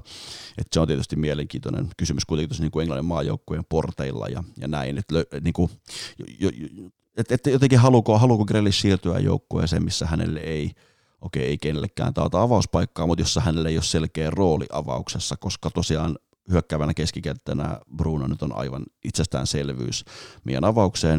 Äh, Grealish on pelannut viime syyskuun jälkeen pelkästään vasenta laituria tai hyökkäävää keskikenttää, itse asiassa tosi paljon vasenta laituria. No me tiedetään, kuka meillä on vasempalla laiturina, sinne ei kellään ole tällä hetkellä niin kuin asiaa koputella niin kuin avauksen, avauksen paikkaa sieltä. Niin, niin toi on S- hyvä kysymys, että niin kuin haluatko tulla penkille istua ja taistelee paikastas vai niin kuin odotat sä, että sä oot niin kuin herra ja hidalko, jossa sä oot niin kuin Aston Villassa, siellä on pallo heitetty kyllä Jack Grealishille. Niin. Ja sit Jack Grealishin, sen takia miksi mä tykkään Jack Grealishista on se, että Se, se kaveri ei ole mikään tap-in hyökkääjä, joka painaa pallon sisään, kun se tulee lapaa ja sä pistät sen tyhjää, vaan se tekee itse ne maalit. Olen myös yhden todistanut Old Traffordilla ja hienosti takakulmaa tipahti, mutta niin kuin se, se, sellaista taikaa United tarvisi. Eli kun puhuttiin siitä, että minkälaista pelaajaa me tarvitaan. Ja, ja sä sanoit itsekin silloin, mun muistaakseni oliko siinä hyökkäysjaksossa, kun sä sanoit sitä, että et pelaajan pitäisi niinku tuoda lisää tuohon joukkueeseen, eli ei, ei ehkä, niinku, tai että halutaanko me penkkipelaajaa? Niin, toi on mun mielestä näiden pelipaikkojen kohdalta mielenkiintoinen kysymys, jos puhutaan niin kuin pelipaikoista, joita Grealish on tällä kaudella pelannut, eli vasenta laituria ja hyökkäävää keskikenttää, niin meillä on niille paikoille Marcus Rashford ja, ja Bruno Fernandes. Niin onko meillä niin kuin onko niille pelipaikoille mahdollista hankkia parempi pelaaja? Onko, onko niille pelipaikoille mahdollista niin kuin, ää, saada parempi pelaaja, jota meillä on nyt avauksessa, jolloin niin kuin avauksen pelaajat joutuisi tekemään enemmän duunia taistelemaan? Jos puhutte sitten hyökkäjän, keskushyökkäjän roolista, niin siinä mä ehdottomasti allekirjoitan sen. Ja tästä ehkä tullaankin siihen, että jos meillä on vasen laituri ja, ja, ja hyökkäävän keskikentän vähän niin kuin la, vain, vaihtopelaajat, keskustelussa, niin löytyykö meiltä omista junnuista tai, tai omasta kokoonpanosta tällä hetkellä ne pelaajat, jotka pystyy, pystyy näitä rooleja suorittamaan ja on toistaiseksi tyytyväisiä siihen rooliin. Eli jos mä mietin Dan Jamesia ja, ja Angel Gomesia, niin, niin jotenkin ehkä itse, itse näen, että sikäli mikäli Gomez, Gomez meillä jatkaa en jaksa uskoa, että jatkaa. Mutta että se olisi ehkä, se olisi ehkä semmoisen joukkojen kemian ja, ja niin kuin kaikkien pelaajien, jotta pystyisimme kaikki pelaajat pitää tyytyväisinä, niin mun mielestä se olisi ehkä ihanne ratkaisu, että meillä olisi, meillä olisi tota Daniel James, vähän niin kuin Rashfordin rotaatiopelaaja, ja Angel Gomes olisi Bruno Fernandesin rotaatiopelaaja. Ja toki jos Pogba meille jatkaa, niin totta kai niitä Brunoa pystytäisiin myös sillä lepuuttaa, että Pogba pelaisi tietyissä peleissä sitä kymp- vähän niin kuin kymppipaikkaa tai hyökkäävämpää keskikenttää. Ja sitten meillä muut keskikenttäpelaajat sitten miehittäisi ne muut, muut roolit. Et siinä mielessä se olisi mun mielestä ehkä paras kombo. Mä en, tosiaan mä en, niin kuin, mä, mä en tiedä, niin kuin, siirtyisikö Jack Grealish meille sillä, sillä lupauksella, että, että, tota, että saa nyt lähtöä lähtökohtaisesti penkillä ja meillä on nämä kaverit avauksessa. Ja toki niin kuin, okei, täyttää syksyllä kaksikymmentäviisi, ei ole mikään hirveän vanha pelaaja. Ja tota, vasta seitsemän maaottelua, että et tietysti silleen uraa on paljon jäljellä ja tota, et, et paljon varmasti voi vielä kehittyä ja, ja niin kuin voisi haastaa näitä meidän avauksen pelaajia, mikä omalla tavallaan olisi tosi tervetullut kilpailu, että en, enhän mä sitäkään halua, että Rashford ja Bruno pystyy, pystyy ottamaan sinänsä iisisti, että, että meillä on avauksen paikka. Totta kai mä haluan kilpailua joka, joka pelipaikalle, mutta jos miettii niitä summia, mitä Grealishista on puhuttu, niin ollaanko me valmiit pistää joku seitsemänkymmentä kahdeksankymmentä miljoonaa puntaa siihen, että me hankitaan pelaaja, joka ei lähtökohtaisesti ole avauksessa meillä. Joo, ihan hyvä pohdinta mun mielestä siihen liittyen, että ei toi niin itsestään selkeys ole, että hommataan vaan Jack Grealish meille. Että kyllä se niinku pitää sopia siihen joukkueeseen ja, ja niin olla aika, aika tarkka myös peluutuspläniä siitä Rashfordista, Daniel Jamesista, mä oon ihan samaa mieltä. Daniel James ei mun mielestä vielä ole avauspelaaja, vaikka se tällä kaudella olikin meillä, mutta nähtiin, että myös hänellä on vähän kypsymistä siinä. Tuota, joo, mutta me varmaan nyt tultiin myös siihen tulokseen, että mutta oot sä sitä mieltä kuitenkin, että Unitedin kannattaa pitää Paul Pogbasta kiinni? Jaa, se tietysti niin kuin sopimus, sopimuspuoli on yksi mielenkiintoinen juttu, että se on Jos, jos tänä kesänä hän tekee selväksi, että hän ei ajo uutta jatkosoppari tehdä, niin silloinhan Pogba on pakko myydä, jos me halutaan sitten jotain rahaa irti, muuta se lähtee pari vuoden päästä ilmatteeksi. Että tota, pitkälti se on Pogban omasta motivaatiosta kiinni, että mikä, hän, mikä, mikä, hänen, mikä hänen valinta niin kuin uransa jatkolle on.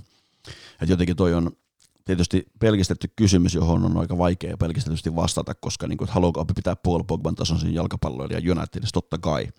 Mutta mikä se henkinen puoli on, mikä se, mikä se motivaatio on, haluuko jatkaa meillä. Ähm, niin kuin, jos sillä olisi pidempi soppari, niin mä ehdottomasti se olisi helpompi vastata, että joo, totta kai pidetään, niin vaikka ei olisi hirveän tyytyväinenkään, niin sitten siellä on mahdollisuus näyttää ja ehkä Ulle löytää sille oikean roolin ja muuta. Mutta tota, jotenkin mä näen aika vääjäämättömänä sen, että se siirtyy pois meiltä. Mutta tota, mikä harmittaa, kaveri tosiaan pelasi meidän akatemiassa ja Ihan, ihan super, super lupaava pelaaja silloin nuorena ja, ja, ja tuli kuitenkin, tuli Juvesta meille, kun moni muukin seuraisi sen halunnut, eli olisi joku syy kuitenkin, että hän halusi olla takaisin ja niin kuin korjata, sen, korjata sen tarinan, mikä jäi kesken, tai päättää sen tarinan, mikä jäi kesken silloin Unitedissa, mutta tota, kyllä se tällä hetkellä itsessään aiheuttaa aika paljon semmoisia ristiriitaisia fiiliksiä jotenkin se, että halu, haluaako meillä jatkaa ja jos jatkaa, niin me ollaan nähty kuitenkin myös aika paljon niitä pelejä, missä vähän niin kuin seilaa siellä jotenkin pelin ulkopuolella ja ei ole ehkä ihan sydän mukana, niin tota, vaikea, silleen vaikea kysymys. Öö, mun mielestä se on sellainen keissi, että Bruno on tuonut siihen varmasti nyt sellaista uskoa, että United hankkii hyviä pelaajia, Maguire on tuonut hyvää uskoa, Wan-Bissaka on tuonut, hänellä on varmaan se ongelma, nimenomaan voisin veikata ihan täysin siitä, että United ei ole ollut tarpeeksi kunnianhimoinen ja vastannut hänen niin kuin kaikuunsa siitä, että hankitaan niitä parhaita pelaajia. Siitä kuitenkin hävisi Lukaku, Zlatani ja, ja kuitenkin tällaisia niin kuin niitä, ketkä, kenen piti tuoda meille menestystä ja gloriaa. Ja on, on mun mielestä ollut jopa väärin odottaa, että pelkkä Paul Pogba pystyy kantamaan kaiken meille niin kuin palkintokaappiin. Tähän väliin muuten semmoinen, että mä just mietin sitä, että mehän ei tiedetä, mitä, mitä Pogban päässä liikkuu ja mitkä ne syyt on, minkä takia ainakin agentin suulla tuntuu tulevan sitä viestiä, että ei ole tyytyväinen, mutta Pogba oli Lukakun tosi läheinen frendi. Mm. Mitä, mitä siellä tapahtuu? Zlatanin kanssa niillä on sama agentti, käsittääkseni tuli tosi hyvin toimeen. Okei, Zlatan ei lähtenyt mitenkään niin kuin tämmöisissä ristiriitaisissa fiiliksissä Unitedista, että se meni ihan sen loukkaantumisen piikkiin tavallaan, mutta onko nämä nämä, nämä siirrot, mitä United on pelaajamarkkinoilla tehnyt, niin onko nämä vaikuttanut Pogban ähm, motivaation jatkaa Unitedissa, että, että just se, että hän haluaa pelata totta kai huippujoukkueessa on huippupelaajia, ja siinä on kuitenkin pari huippupelaajaa päästetty pois, ja ennen kaikkea se Lukakun, Lukakun siirto pois kahden kauden jälkeen, kun miettii niitä, niitä kaikkia julkistamisvideoita ja muuta, niin tota, kuitenkin kyseessä on kaksi läheistä frendiä, ja et on, onko siellä tapahtunut jotain, minkä takia sitten tämä on niinku peruuttamaton tämä keissi, että, että Pogba myös haluaa pois ja siirtyy pois. Aikaikkunallisesti mä näen ja uskon, että seuraava siirtoikkuna tulee olemaan se ratkaiseva tekijä, että tekeekö Paul Pogba jatkosopimuksen. Ehdottomasti, koska tällä hetkellä Pahvi on vuoteen kaksituhattakaksikymmentäyksi plus yksi optiovuosi.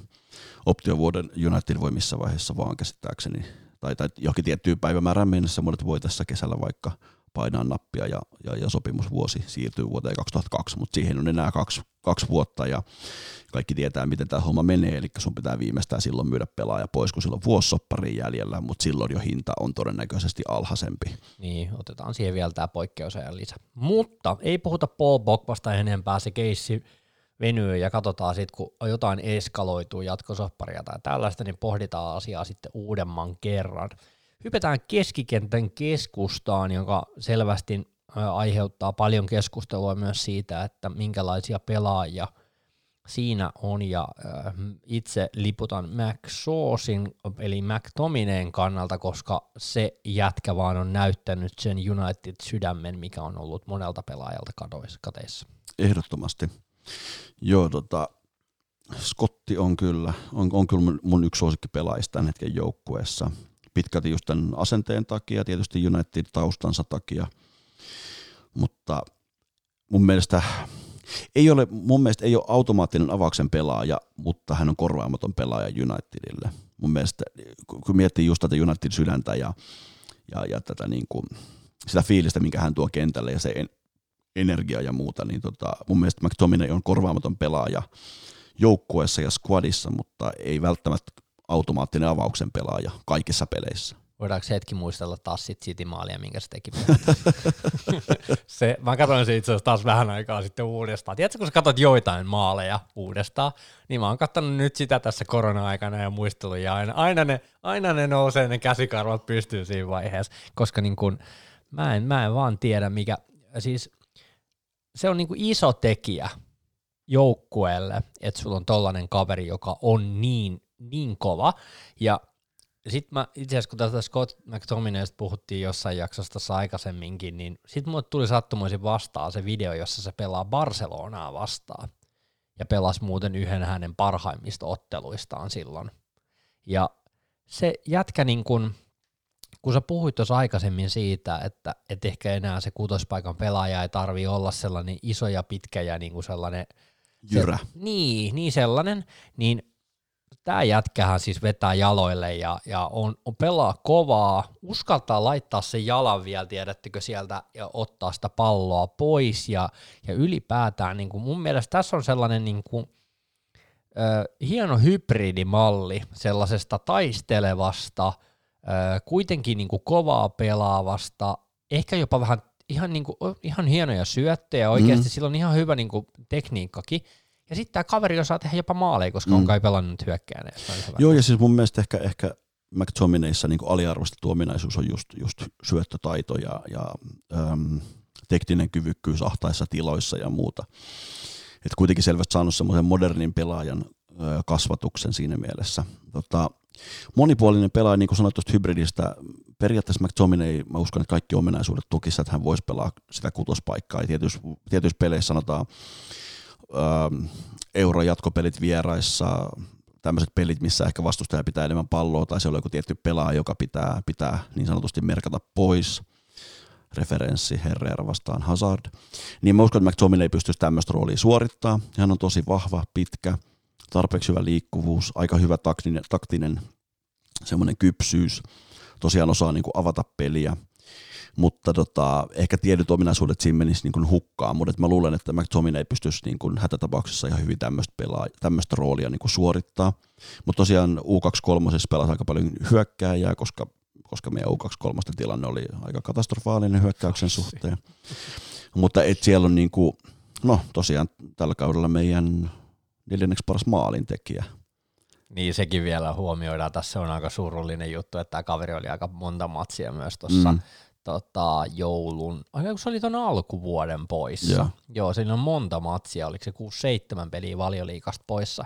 Ja kyllä tuli kuule Skottia ikävä. No kyllä tuli, mutta joo. Tämä oli se jätkä, joka piti meidän keskus keskikenttää pystyssä, kun mä, äh, toi, oli, toi Matic oli poissa. Joo, siinä niin kuin hän puhkesi kukkaan, kyllä, ja mielestä... varmaan monen niin kuin kannattajan puolelleen sai siinä. Kyllä, ja mun mielestä McTominay oli niin kuin meidän syksyn, syksyn paras pelaaja. Siellä oli Fredi ja muutakin, jotka oli tosi tasaisia suorittajia, niin kuin, mutta mun mielestä McTominay toi siihen peliin, toi siihen joukkueeseen ja siihen henkeen jotain, mitä kukaan muu ei tuonut. Ja se oli tosi, tosi iso menetys, kun, tota, kun Scotti loukkaantui. Yksi asia, jota ei tässä mainittu, mutta mä haluan mainita sen. Tämä jätkä on syntynyt joulukuun kahdeksas päivä yhdeksänkymmentäkuusi, eli tämä on kaksikymmentäkolmevuotias kaveri. Ja tämän jätkän johtamistaitoja tai tällaisia ollaan, me ollaan nähty niin klippejä, jossa kamera ei aina kuvaa aina sitä, sitä tuulettajaa tai tätä, vaan sitä, mitä Scott McTominay tekee kentällä. Kun me tehdään maali, se ohjeistaa siellä jo tämä johtamistaidot, ja tämä on kaksikymmentäkolmevuotias mm. kaveri. kaksikymmentäkolme, ja tämä on niinku tästä tilanteessa. Mm. Täällä on upea tulevaisuus, jos kaikki menee putkeen.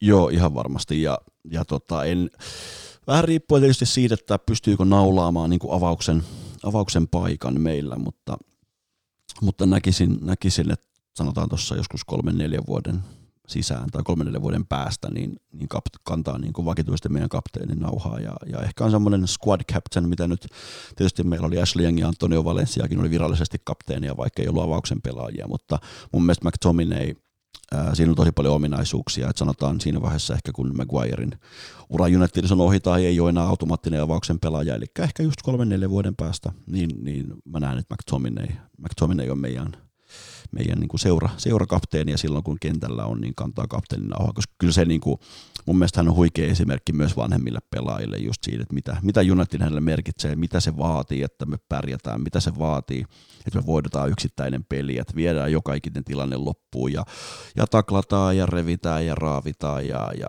vähän soitetaan suuta vastustajille ja muuta. Ja, ja, niin kuin, ja on semmoinen pelaaja, joka on niin kuin aina vähän riskejä, että saa korttia ja muuta, mutta tota, sitten toisaalta kuitenkin sieltä löytyy se kypsyys. Öö, mä en muista mikä se peli oli. Olikohan se F A Cup-peli jotain Aladivarengia vastaan, missä, tota, missä hän oli kortti alla ja sillä oli koko matsin ajan semmoinen semmoinen niinku kaksintaistelu vastustajan pelaajan kanssa, ja se oli niinku koko ajan, joka tilanteessa näki, että nämä menee toisinsa kiinni ja toisensa iholle ja muuta. Ja siinä mä just seurasin sitä, että läikkyykö jossain vaiheessa yli, niin mun mielestä tosi esimerkillisesti hoiti sen. Ei missään vaiheessa niin kuin ottanut taka-askelta, mutta kuitenkin pysyi siinä rajoilla, että ei, ei niin kuin tuota joukkueelle tavallaan harmia tai, tai epä, epäedullista asemaa. McTominayn kohdalla on niin kuin silleen mielenkiintoinen, että, että niin kuin siinä on sitä sellaista jätkämäisyyttä, ja, ja se tuo sitä niin kuin asennetta ja tietyllä tapaa pelotetta kokoonsa puolesta jo siihen keskikentälle, ja, ja niin kuin mä näen sen kaverin.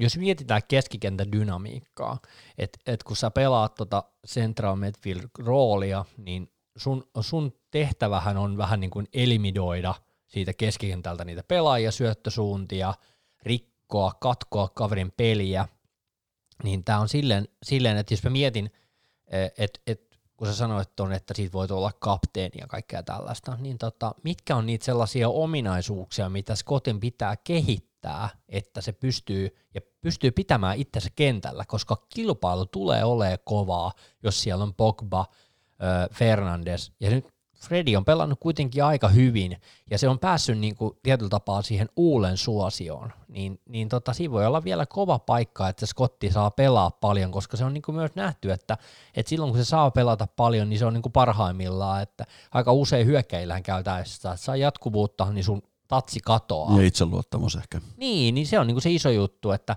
et niinku kyllähän tässä niinku osittain testataan nyt myös nuoren niinku Scottin päätä, tai hauska puhua Scottista, kun on Scott-nimi, mm. on Scotti oikeasti, niin, tota, että niinku, et mikä on, mitkä on ne sellaiset elementit, mihin se voi kaatua.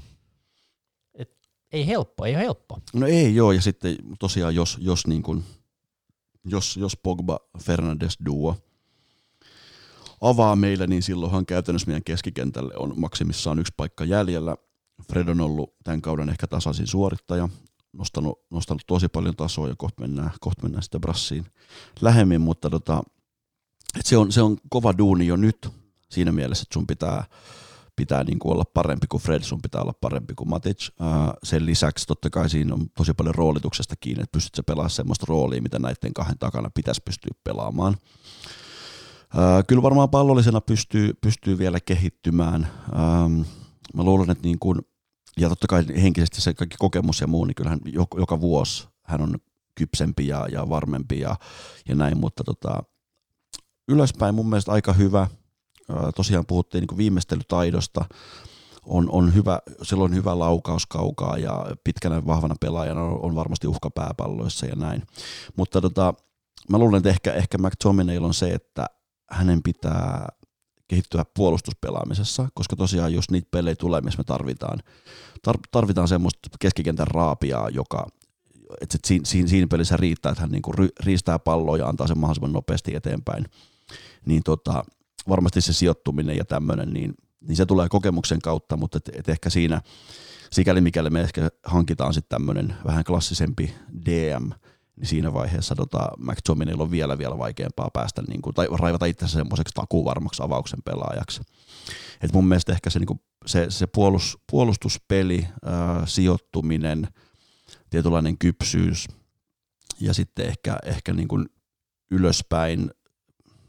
Ja mä tiedän, riippuu vähän mitä, mitä roolia se pelaa, mutta totta kai senkin pitää pystyä luomaan. Et, et, jos miettii tämän kauden rooliin, niin se on ollut vähän semmoinen kutosen ja kasin väliltä. Ehkä box-to-box-pelaaja, mikä missä McTominay on tällä hetkellä parhaimmillaan, mutta tota, et, et kyllähän tietysti huippukeskikentältä, jos hän sellaiseksi meinaa kehittyä, niin kyllähän sun pitää pystyä luomaan enemmän ja sun pitää, sun pitää rupea näkemään niitä rakoja siellä, mitä sitten niinku luovemmat keskikentät näkee, niin tota, et se ei, ei se kuitenkaan niinku pitkässä juoksussa se ei ole kestävällä pohjalla se meidän keskikenttäpeli, jos meidän keskikenttäpeli perustuu siihen, että anna Brunalle pallo ja sitten ihaile, ihaile, mitä portugalilainen tekee. Et kyllähän sun pitää pystyä tu- niinku tuomaan lisää siihen hyökkäyspeliin.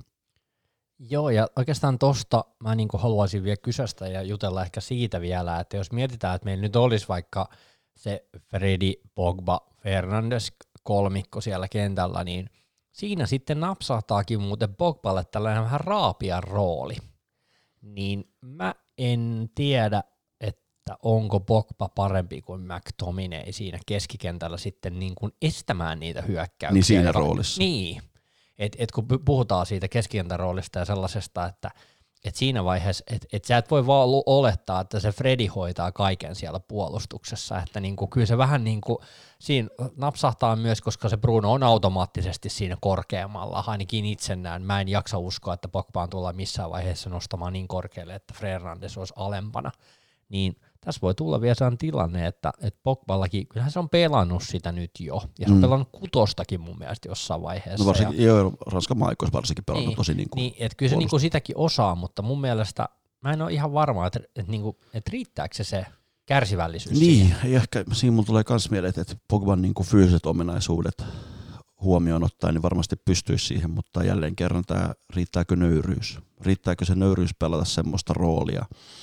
öö, vaikka se on joukkojen kannalta tosi tärkeä, niin Pogba tuntuu olevan semmoinen pelaaja, joka, joka haluaa tosi paljon palloa, joka haluaa aina näyttää, ja mikä on mun mielestä tosi mahtavaa, ja kyllähän se parhaimmillaan, kun se nousee kukkaan, niin onhan me niin kuin jo nyt nähty aika niin kuin Unitedissakin niitä, niitä niin kuin, mitä, sitä hedelmää, mitä siitä tulee, kun meillä on tommoinen pelaaja, jolle annetaan vähän vapaa rooli, joka pääsee toteuttamaan itseään, koska onhan se, niin kuin, siitä on tosi vaikea ottaa palloa pois ja näin.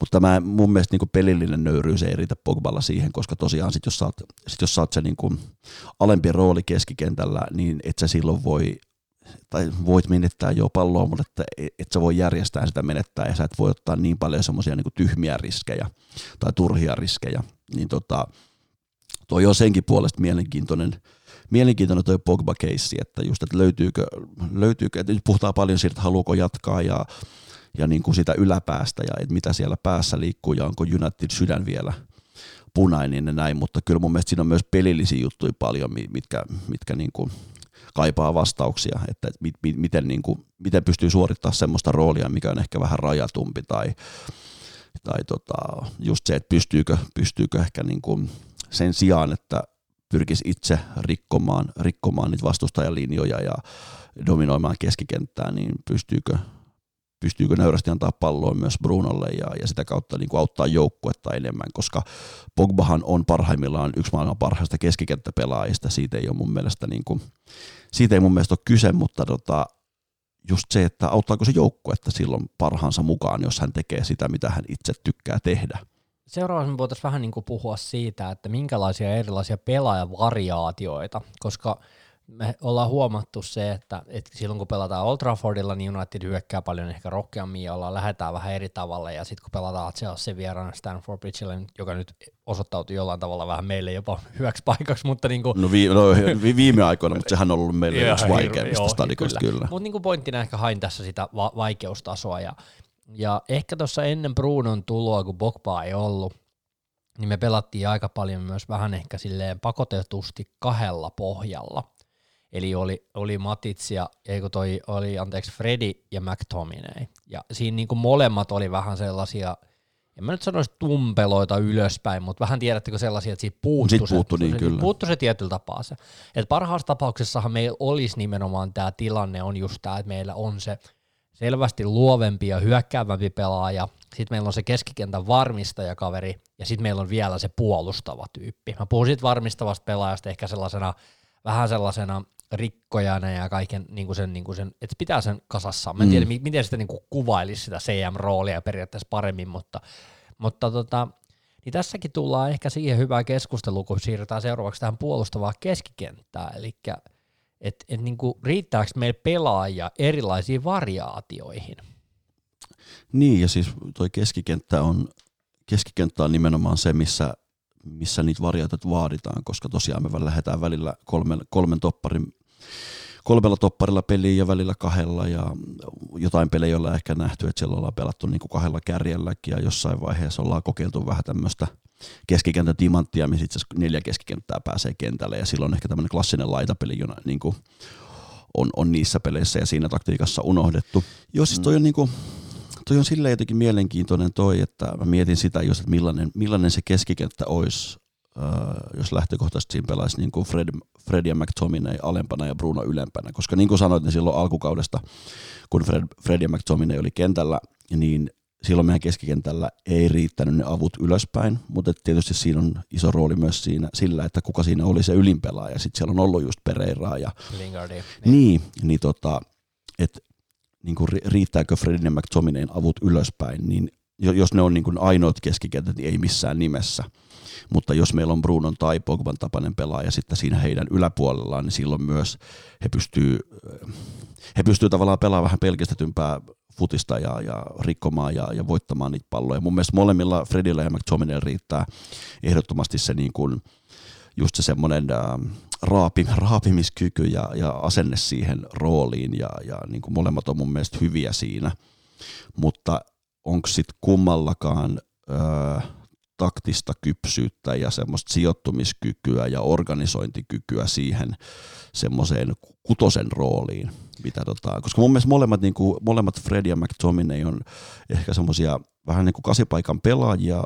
McTominay mun mielestä enemmän semmoinen box-to-box, joka menee sinne vastustajaboksiin asti tosiaan sen roolin nimen mukaisesti. Ja Fred on ehkä semmoinen, se ei ole niin kuin box-to-box pelaaja, mun mielestä se on semmoinen kasipaikan pelaaja, joka, jonka se, jos mietitään sitä niin kuin hänen semmoista heatmappia pelissä, missä hän on liikkunut, niin tulee enemmän sieltä vasemmalta, mutta se on ehkä pienempi se alue, millä Fred vaikuttaa. Mutta Fred vaikuttaa isosti joukkueen peliin, ja tämän vuoden aikana on huomattu, että se on ollut tosi, tosi paljon pallossa kiinni. Sillä on varmaan ehkä sanottu, ja ehkä niin kuin valmennuksen kannaltakin on tullut tietyllä tapaa, tämä on ollut hänelle sellainen niin kuin kotiutumisvuosi. Eli hänelle, hänelle on niin kuin ladattu se, että nyt, nyt kun Matitsikin on ollut poissa, niin otat sen pohjan sieltä ja, ja niin kuin lähdet ottaa palloa ja oot paljon kosketuksessa. Se on antanut paljon helppoja syöttöjä. Mm. Syöttöprosentit on korkealla ollut pitkin kautta, ja Ja, ja se on yli, yli sata kertaa pallokosketuksessa pelissä, joka on sata kaksikymmentä, joka on ollut oikeasti aika kovia lukuja. Ja se kertoo myös siitä, että se haluaa olla pallossa paljon, mutta niin kuin se huoli siitä, että, että me ollaan puhuttu siitä myös tota sun kanssa, että kutospaikan pelaajan pitäisi pystyä rakentamaan peliä, että niin kuin antamaan paljon ehkä rohkeampia syöttöjä ylöspäin. Tätä me nähtiin jo Brunolla sellaisena, että se tuli hakemaan palloa alhaalta ja laittoi aika nopeasti pallon ylöspäin suoraan, eli mm. sellaisia rohkeita palloja ehkä linjojen väleihin ja, ja näin, ja tota siinä, siinä ehkä niin kuin Fredi, Fredi on hyvä, se peittää palloja tosi hyvin, se on tosi kimmosa ja liikkuu nopeasti ja, ja osaa syöttää, niin kuin katkoa hyvin, se on hyvä siinä roolissa, vähän niin kuin pikkumatitsina periaatteessa, mm, mm. Ja, ja se on niinku silleen, silleen hyvä, mutta just nimenomaan ehkä se, että Fredi, se mistä se tuli Shakhtarista silloin, niin, niin tota, se oli paljon rohkeampi mm. ehkä niissä peleissä, mitä on nä, nä, näki niitä otteita ja näitä, niin tulee vähän kysymys, että, että niin kun, miten siitä Fredistä saataisiin, että nouseeko se seuraavalle levelille vielä, sitähän ei tiedetä. Niin, koska kyllä, kyllä ot, niin kun vaikka hän on pelannut huikean kauden, niin se on totta myös Fredin kohdalla, jos miettii, että, että jotta varmistaisi paikan avauksessa myös jatkossa, niin ehkä pitäisi pystyä silti jotain, jotain jonkun lisäosan siihen peliin tuomaan. Ja se on totta, että Fred on tosi paljon pallossa meillä, mikä on sinänsä hyvä, että se on, Fred on taitava ja aika varma pallon kanssa ja tosiaan hyvä syöttelijä, mutta että pelin kannalta tietysti hän oli siihen nähden, miten paljon hän pystyy sitten äh, hyödyntämään meidän, meidän nopeata hyökkäystä ja, ja mitä paljon hän pystyy rakentamaan niin kuin meidän hyökkäykselle paikkoja, niin siihen hän oli ehkä vähän liikaakin pallossa. Ja tämä ei ole siis kuitti Frediä kohtaan, vaan nimenomaan se, että meiltä ei löytynyt sitä pelaajaa, jolla Fred olisi voinut sen pallon syöttää, joka olisi sitten hoitanut sen, hoitanut sen niin kuin maalin, maalintekopaikkojen rakentelun. Sitten niin kuin jollain tavalla mulla on jotenkin mielessä kysymys, että onko McTominay ja Fred vähän liian samantyyppisiä pelaajia, tai pelaako he vähän liian samaa paikkaa, että omalla tavallaan se semmoinen avaus keskikenttä mun mielestä kuulostaa tosi hyvältä, että siellä on McTominay, Fred ja Bruno, mutta onko siinä kaksi pelaajaa silloin, jotka pelaa, jotka on vähän liian samantyyppisiä ja kumpikaan ei ole ihan tarpeeksi hyvä semmoisessa puolustavassa roolissa. Että niin kuin jotenkin pel- pelaajina mä tykkäisin, että noin kolme avaisi meillä lähtökohtaisesti, mutta puuttuuko sieltä jotain ominaisuuksia silloin meidän keskikentältä, varsinkin näihin isoihin peleihin. Niin mä mietin koko ajan sitä, että onko Fred ja McTominay yhdessä kutonen. Niin. Tiedät sä, että, että niinku tukeeko he toisiaan ja sit niinku sen kautta se syntyy, koska heidän yhteispeli on mun mielestä ollut hyvää. Mm. Ja se on niinku mun mielestä ollut jees, että me ollaan nähty noita keskikentän, keskikentän keskellä ja näitä kaksikkoja, joilla ei välttämättä ole toiminut yhteispeliä. Mm, mm. Se on, niin kuin me puhuttiin joskus aikaisemmin Cleverlistä ja Anderssonistakin, että oliko siinäkään niin kuin kohillaan. Se toimi se yhden semmoisen, semmoisen tota, kultaisen kauden, joka oli siis muutaman kuukauden mittainen silloin mun mielestä, kun Arsenal, Arsenal hakattiin Old Traffordille ja muuta, niin, mutta eihän siinä niin kuin. Mut joo, toi, toi oli hyvä kysymys toi, että onko, onko noin kaksi yhdessä kutonen. Ähm, se ehkä niin kuin sanotaan kotipeleissä peleissä, niin me Odot, odotetaan, että me pidetään enemmän palloa ja lainausmerkeissä helpoissa peleissä. Ei nyt voi enää viime vuosien Unitedin otteiden jälkeen sanoa, että mikä peli olisi helppo, mutta ne on yhdessä kutonen, mutta meneekö meillä silloin yksi pelaaja hukkaan? Et jos, jos meillä olisi yksi pelaaja, joka on se kutonen, niin silloin meillä on niinku sauma yhdelle, yhdelle keskikenttäpelaajalle olla jotain muuta. Meillä olisi se, jos me oltaisiin hankittu Matic viisi vuotta sitten. Matic, on, on Matic täyttää kolmekymmentäkaksi. Erittäin, erittäin hyviä otteita myös tällä kaudella. Mun mielestä se... Mä, Mä olin jo vähän valmis tuomitsemaan, mutta se löysi jonkun uuden kukoistuksessa, kun se sai jatkosoppari. Ja mun mielestä se pelasi hyviä pelejä. Se on pelannut, pelannut hyviä ja huonoja otteluita, mutta tota, mä olin kyllä sitä mieltä, että et, et, et silloin kun Matic tuli, niin mä ajattelin, että joo, että hei, yksi kaksi kautta menee ihan jees, mutta nyt niin ruvetaan horvaa taas uusia soppareita ja kaveri on kolme kaksi ja, mm. ja näin, että et, siinäkin ostettiin vähän niin kuin laastari avohaavaa. Jossain määrin joo, ja mä muistan, kun Matic hankittiin, tosi moni kritisoi just sitä, että eihän tämä nyt ole meidän keskellä tulevaisuus, ja, ja miksi hankittiin. Ja ehkä tämmöinen Murinho-tyyppinen hankinta, iso pelaaja, valioleikokokemusta, ollut Murinhon valmennuksessa, mutta sitten taas silloiseen, nimenomaan silloiseen Unitediin, ja ottaen huomioon, että se Murinho oli managerina, niin mun mielestä se oli ihan niin kuin ymmärrettävä hankinta, ja itse asiassa Matic oli mun mielestä ensimmäisellä United-kaudella yksi Unitedin parhaita pelaajia, mutta sitten taas seuraavalla kaudella Matic oli ihan paska, ja sen liikkuvuus ei enää riittänyt, se pelasi yhtä paljon kuin edellisellä kaudella, ja huomasi, että jalat ei enää niin kuin riitä, ja tällä kaudella kun sai kun on saanut aika säästeliästi pelata ja niin kauan kuin Fred ja McTominay ei pysy kunnossa, niin Matic oli, oli niin kuin paljon penkillä ja tuli ehkä penkiltä sisään ja, ja sitten niin sai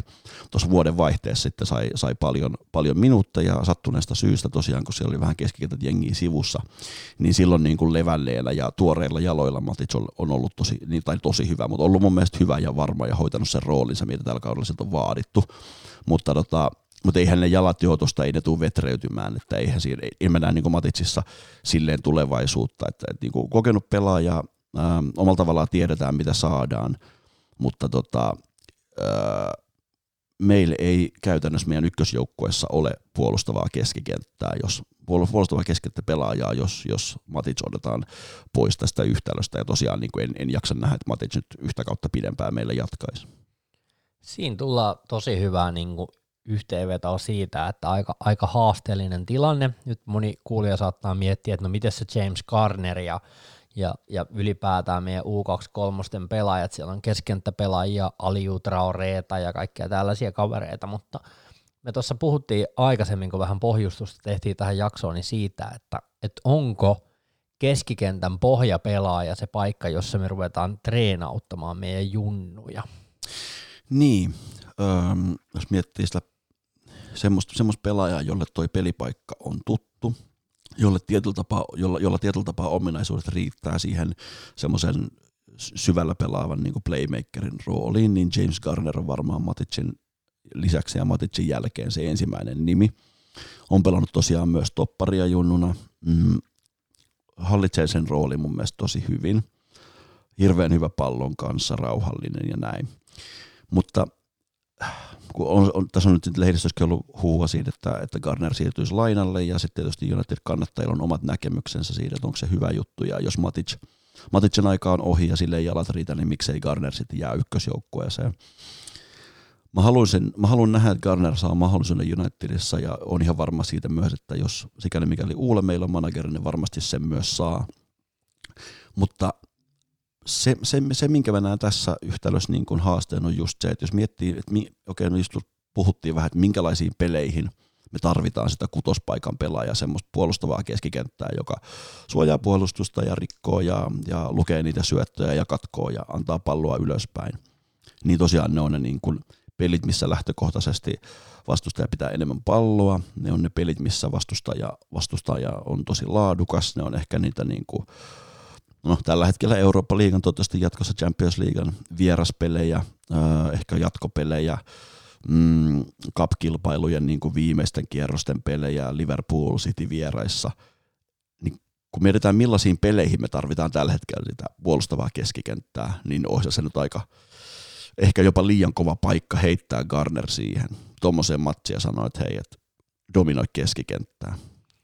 Niin parhaasti tapauksessahan ja tästä on ehkä niin kuin ollut, Fredihan puhui hyvin vuolaasti James Garnerista yhdessä haastattelussa tässä taannoin, ja, ja tota, kyllä tässä todennäköisesti tulee käymään niin, että me mennään tällä rosterilla niin kuin tulevaan vuoteen. Mä en jaksa ehkä uskoa, että keskentä pohjalle hommataan pelaajaa. Meillä on se Matic, Fred, öö, McSauce siinä, niin kuin yritetään setviä tällä eteenpäin. Mä näen, että Garner laitetaan lainalle.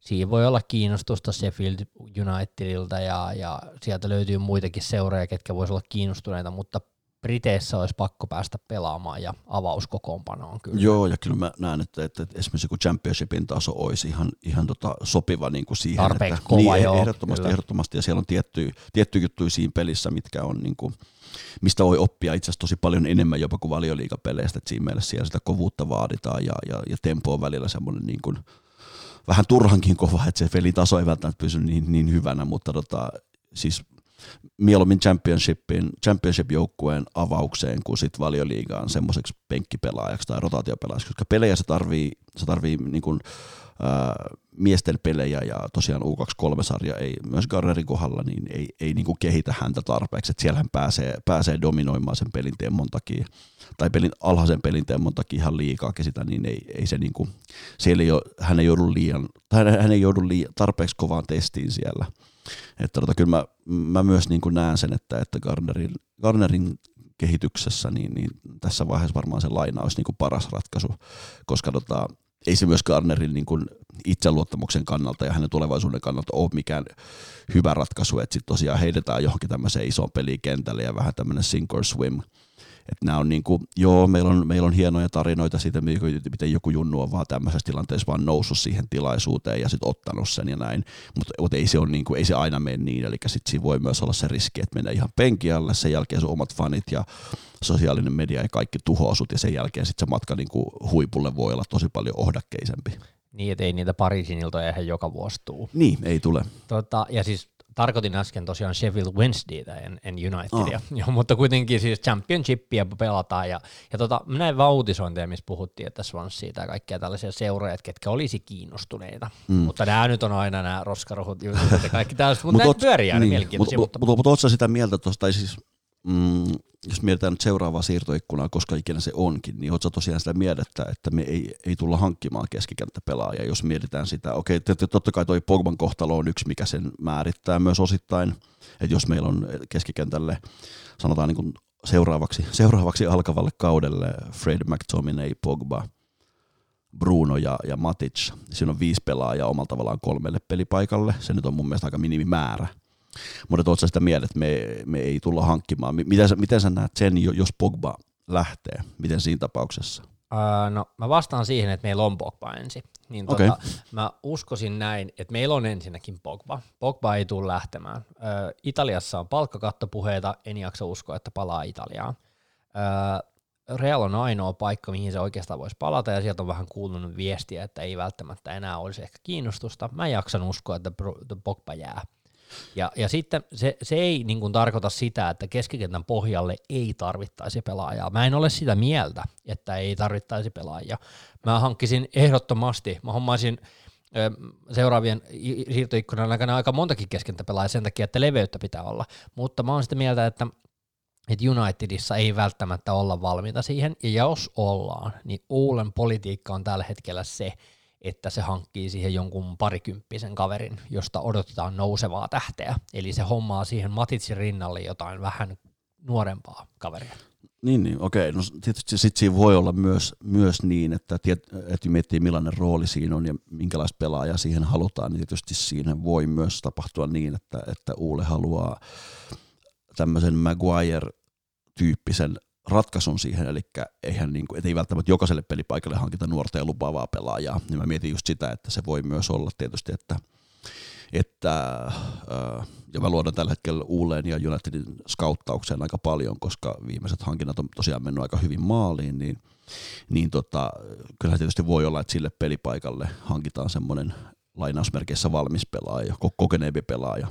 Niin, tota, me sivutettiin muuten toi Jude Bellingham tuohon keskikentän keskelle kokonaan, koska se nyt on, siitä ollaan puhuttu niin usein, mutta sehän on myös niinku mielenkiintoinen ylipäätään, että mm. et niinku, et sehän toisi aika paljon kilpailua siihen, että et mikä se McTominayn paikka ylipäätään on, mutta niinku, kyllähän joo, mä ymmärrän sen pointin, että ehkä keskikentän pohjalle ei kannattaisi hankkiakaan sitä tosi junnua, että niinku, kyllä niinku Thomas Parteytä ollaan ollut, ollut, ollut viemässä jo pitkään niinku tuonne Arsenaaliin ja, ja siitä nyt kaikki varmaan liittää Unitedin samaan vana veteekin, mutta, mutta sellainen, joka on niin kuin jossain Atletikossa näyttänyt kyvykkyytensä, niin kyllä mä sen tohon ottaisin mm. pohjalle pelaamaan. Se, että se syö sit sieltä aika vahvasti Frediä ja ö, McTominayta mahdollisesti myös siitä keskentällä, niin se, että niin oot sä, annat sä tunteidellesi vallaa, että sä haluat, että ne it, itselle tutut pelaajat saa pelata, vai otat sä mieluummin laatua ehkä siihen niin kuin niin. Just sille kyseiselle pelipaikalle, se on se kysymys. Niin, kyseiseen rooliin, ja sitten tietysti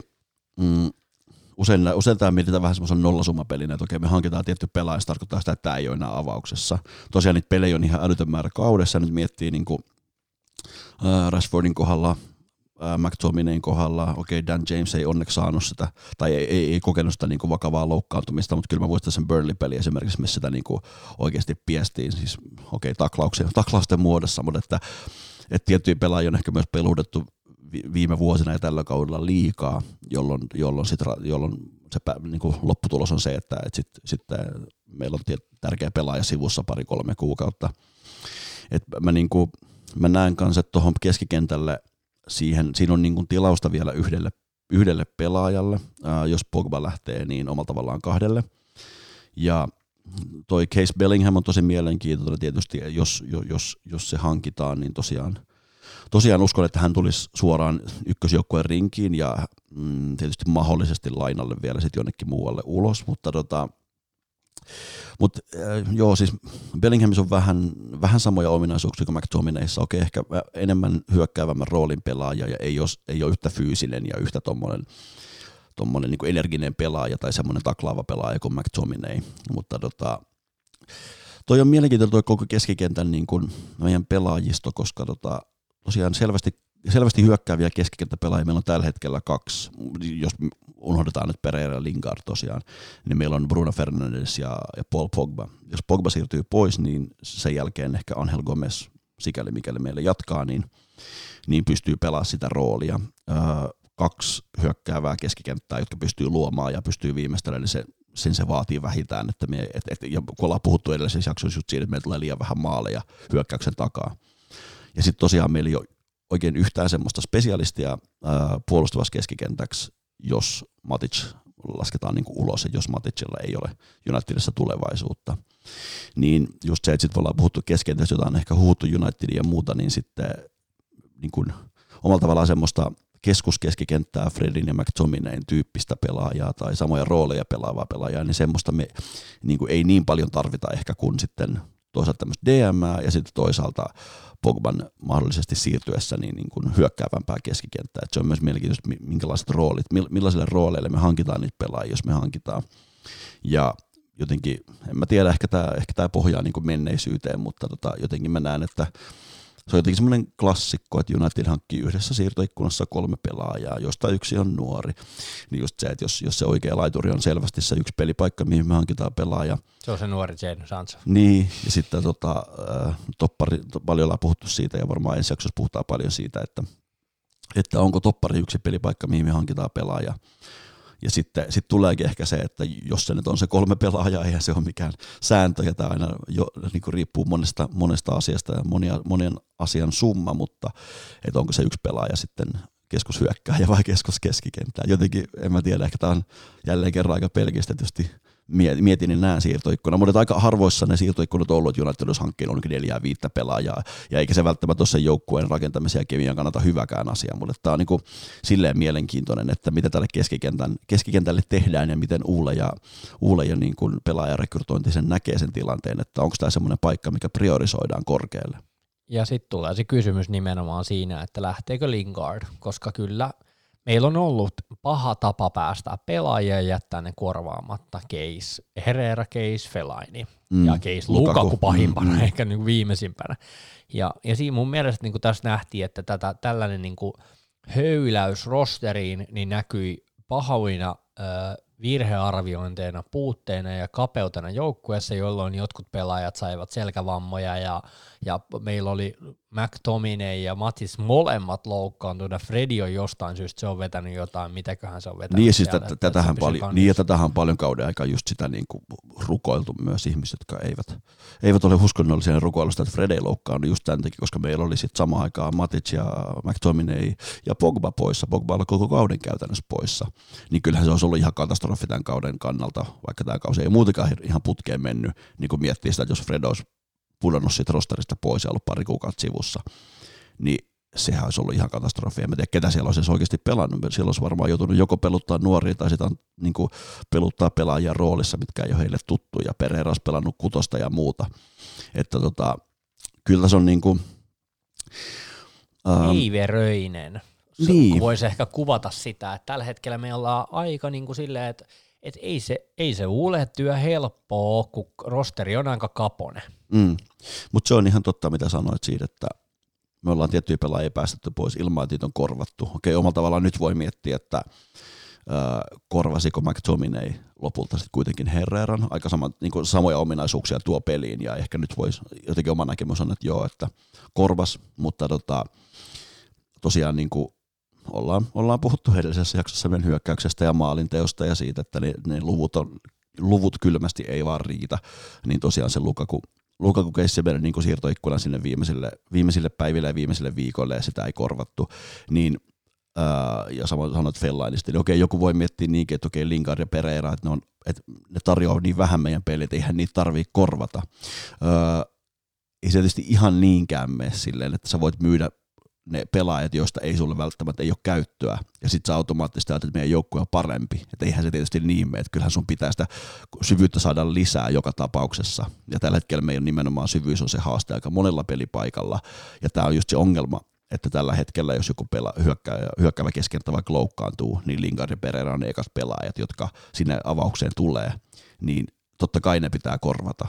Siis totta kai voi heittää, sit, sit, sit moni heittää läppää, että eihän sitä tarvitse korvata, jos kaveri on tehnyt yhden maaliin tai kaksi maalia viimeiseen kahteen kauteen, mutta totta kai nimenomaan se pitää korvata ja pitää korvata paremmalla pelaajalla. Joo, ja tässä niinku yksi asia, mikä helposti niinku ehkä tuollainen pieni hämäys on tullut siihen Lingardin pelaamiseen, niin Lingard oli yksi jätkistä, joka pelasi Cityä vastaan vieraskentällä, kun me tuhottiin City, ja se oli yksi niistä neljästä kaverista, joka siellä keski, keski, keskikentältä niinku lähti viemään niitä palloja aina hyökkäykseen. Ei se tehnyt syöttöjä tai välttämättä maaleja, mutta se oli se, kuka siinä oli juoksemassa sitä peliä eteenpäin, ja, ja se oli sitä näkymätöntä työtä. Ja sitten mä haluan nostaa tässä vielä, kun puhuttiin siitä Pogbasta ja näistä ja maalintekovoimasta ja näistä, niin Pogban kaus kahdeksantoista yhdeksäntoista, kolmekymmentäviisi ottelua Valioliigassa tehoilla kolmetoista plus yhdeksän. Jos me saadaan... Öö, Pogbasta, Fernandesista, todennäköisesti Fernandes näytti sitä, että se voi tehdä useampiakin maaleja kauden aikana. Jos me saadaan näistä meidän hyökkäävistä pelaajista näin paljon tehoja irti, se näkyy hyökkäyksessä, se näkyy kaikessa pelaamisessa on, on, ja me... näkyy saman tien niin kuin kaikissa otteluissa. On, on, ja just se, että silloin, silloin se antaa myös siihen, että niin kuin siimaa jossain määrin, tulee niitä pelejä, että puolustus ei toimi, tai tulee pelejä, että Dehea tekee virheitä ja muuta, mutta silloin jos meillä on kaksi keskittä pelaajat, jotka tekee vaikka sen viisitoista plus maalia kaudessa, niin totta kai se antaa meille myös paljon paljon paremman mahdollisuuden voittaa pelejä. Että tota, tästä on paljon puhuttu, että siellä ei ole tarpeeksi maaleja. Bruno ihan varmasti pelkästään erikoistilanne osaamisen, osaamisensa puolesta tuo meille tosi paljon lisää tehoja, mutta tota, tää on niinku, me tarvitaan tosi paljon maalintekovoimaa hyökkäyksen takaa, ja meillä ei ole moneen vuoteen sitä tarpeeksi tullut. Nyt Brunon saapumisen myötä se, se tilanne on vähän muuttunut, mutta just se, että sit, jos Pogba siirtyy pois, niin me ollaan jollain tavalla siinä niin kuin back to square one. Eli sitten meillä on edelleen niin kuin yksi pelaaja, joka niitä tehoja voi siellä takaa tuoda. Ja kyllä mä sanon, että se vähän korttitaloa heilauttaa, jos Pogba lähtee pois. Se vie sitä suurinta imua myös ja sellaista uskoa ja luottamusta siihen, että se isot pelaajat voi tulla meille pelaamaan. En mä tiedä välttämättä, tarviiko mä sitä Pepsiä aina. Mä kokisin meihin muutenkin, mutta niin ylipäätään tarkoita sitä, että et välttämättä tarvita aina niitä kaikista nimekkäämpiä kavereita. Ei, ei Bruno Fernandes ollut kaikista nimekkäin kaveri kentällä todellakaan mm. silloin, kun me se tuotiin meille. Niin ei, ei ollut One Bissakaan. Okei, Maguire oli ehkä niinku suur, suuren profiilin, sinänsä su, suuren profi, suuri profiilipelaaja kuitenkin Englannin maajoukkueessa ja pitkälti avauksessa ja muuta, mutta, mutta ei, se, ei, se, niinku, se ei ole välttämättä se niinku, tär, tärkein kriteeri, eikä ole tärkein kriteeri se välttämättä se, että oot sä niinku, tämmöinen megalomaaninen tähti. Et kun joukkuetta rakennetaan, niin ehkä tämmöisiäkin tarvitaan, ja ne on niitä pelaajia, jotka sitten heikoilla hetkillä nousee esiin, ja, ja, ja pelaajat, joilla on korkea itseluottamus, ja ehkä iso egokin, niin tietyissä tilanteissa se voi olla, että ne on niitä, jotka liidaa sitä joukkuetta, ja saa ehkä vaikealla hetkellä ne muut pelaajat uskomaan siihen, uskomaan siihen juttuun ja näin, mutta, tota, mutta kyllä toi, niin kuin, me ollaan puhuttu jonkun verran siitä, että onko, onko meillä niin kuin ylitarjontaa keskikentälle, ja niin kuin, pyöritettiin sunkaan sitä kysymystä vähän mielessä, että onko, ja, ja just se, että kun Bruno tuli, niin vähän ehkä semmoinen, semmoinen kuva tuli, että nythän meillä on keskikenttä kunnossa, ja meillä on nyt jopa penkillä hy- hyvä keskikenttä ja näin, mutta ei meillä niin kuin mun mielestä missään nimessä ylitarjontaa ole, ja just se, että jos meillä nyt peli, jossain pelissä, kun kaikki on ehjänä, niin meillä on sitten Fred tai McTominay esimerkiksi penkillä, niin sehän vaan niin kuin ihanteellinen tilanne, että eihän se niin kuin vaihtopelaajien rooli on tärkeä, ja just se, että niitä pelejä tulee kyllä kaikille, niin ei meidän keskikenttä vieläkään syvyyden osalta mun mielestä niin kuin kuosissa ole. Joo, ja vaikka me ei tässä nyt käyty noita äh, akatemiapelaajia, ketä sieltä olisi nousemassa, niin mä veikkaan, että kummankin mielipide on vielä se, että ehkä ei, ei ole sellaista kyvykkyyttäkään nousta, niin kuin, niin kuin Garnerin kohdalla todettiinkin vähän se, että ei välttämättä ihan vielä ole aika. Niin, ja se, on, se, ja se rooli on tosi vaativa, mihin se tulisi, että just se, että mä en omalla tavallaan yllättyisi siitä, että jos siinä käy niin, että Dylan Levitt on se, niin kuin näistä kahdesta se ensimmäinen, joka rupeaa saamaan peliaikaa. Toki Levitin pelipaikalle on ehkä enemmän tunkua, mutta se Garnerin rooli, niin se voisi olla liian vaativa. niin. Vaativa nuorelle englantilaiselle. Niin, ja nuoresta nyt muistan sen Hannibalin Mejbri, missä me puhuttiin aikaisemmin, niin sekin nyt ehkä niinku hyökkäykseen, mutta kyllä tässä nyt ehkä kannattaa heidän kanssaan vielä vähän malttia olla, että mitä sieltä tulee, mutta aika paljon saatiin keskusteltua. No, olisiko sulle vielä jotain ajatuksia vai ruvetaanko laittamaan jaksoa pakettiin?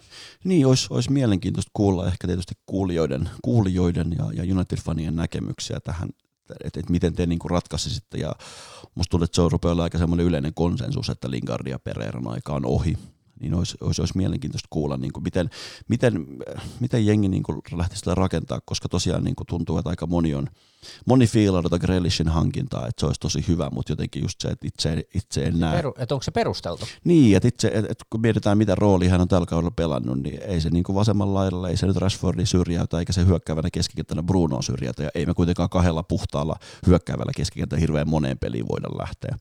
Että olisi mielenkiintoista kuulla, että miten, miten, niin kuin, miten kuulijat lähtisivät ratkaisemaan tätä tilannetta, koska mun mielestä se ei ole ihan itsestäänselvyys, että, että hankitaan tuommoinen niin kuin Ma- maali- ja valioliigassa tehnyt hyökkäävä keskikenttä, ja sitten meillä on yhtäkkiä tulivoimaa, mutta että mikä sen Grealishin rooli olisi ja näin, niin tota, olisi mielenkiintoista kuulla.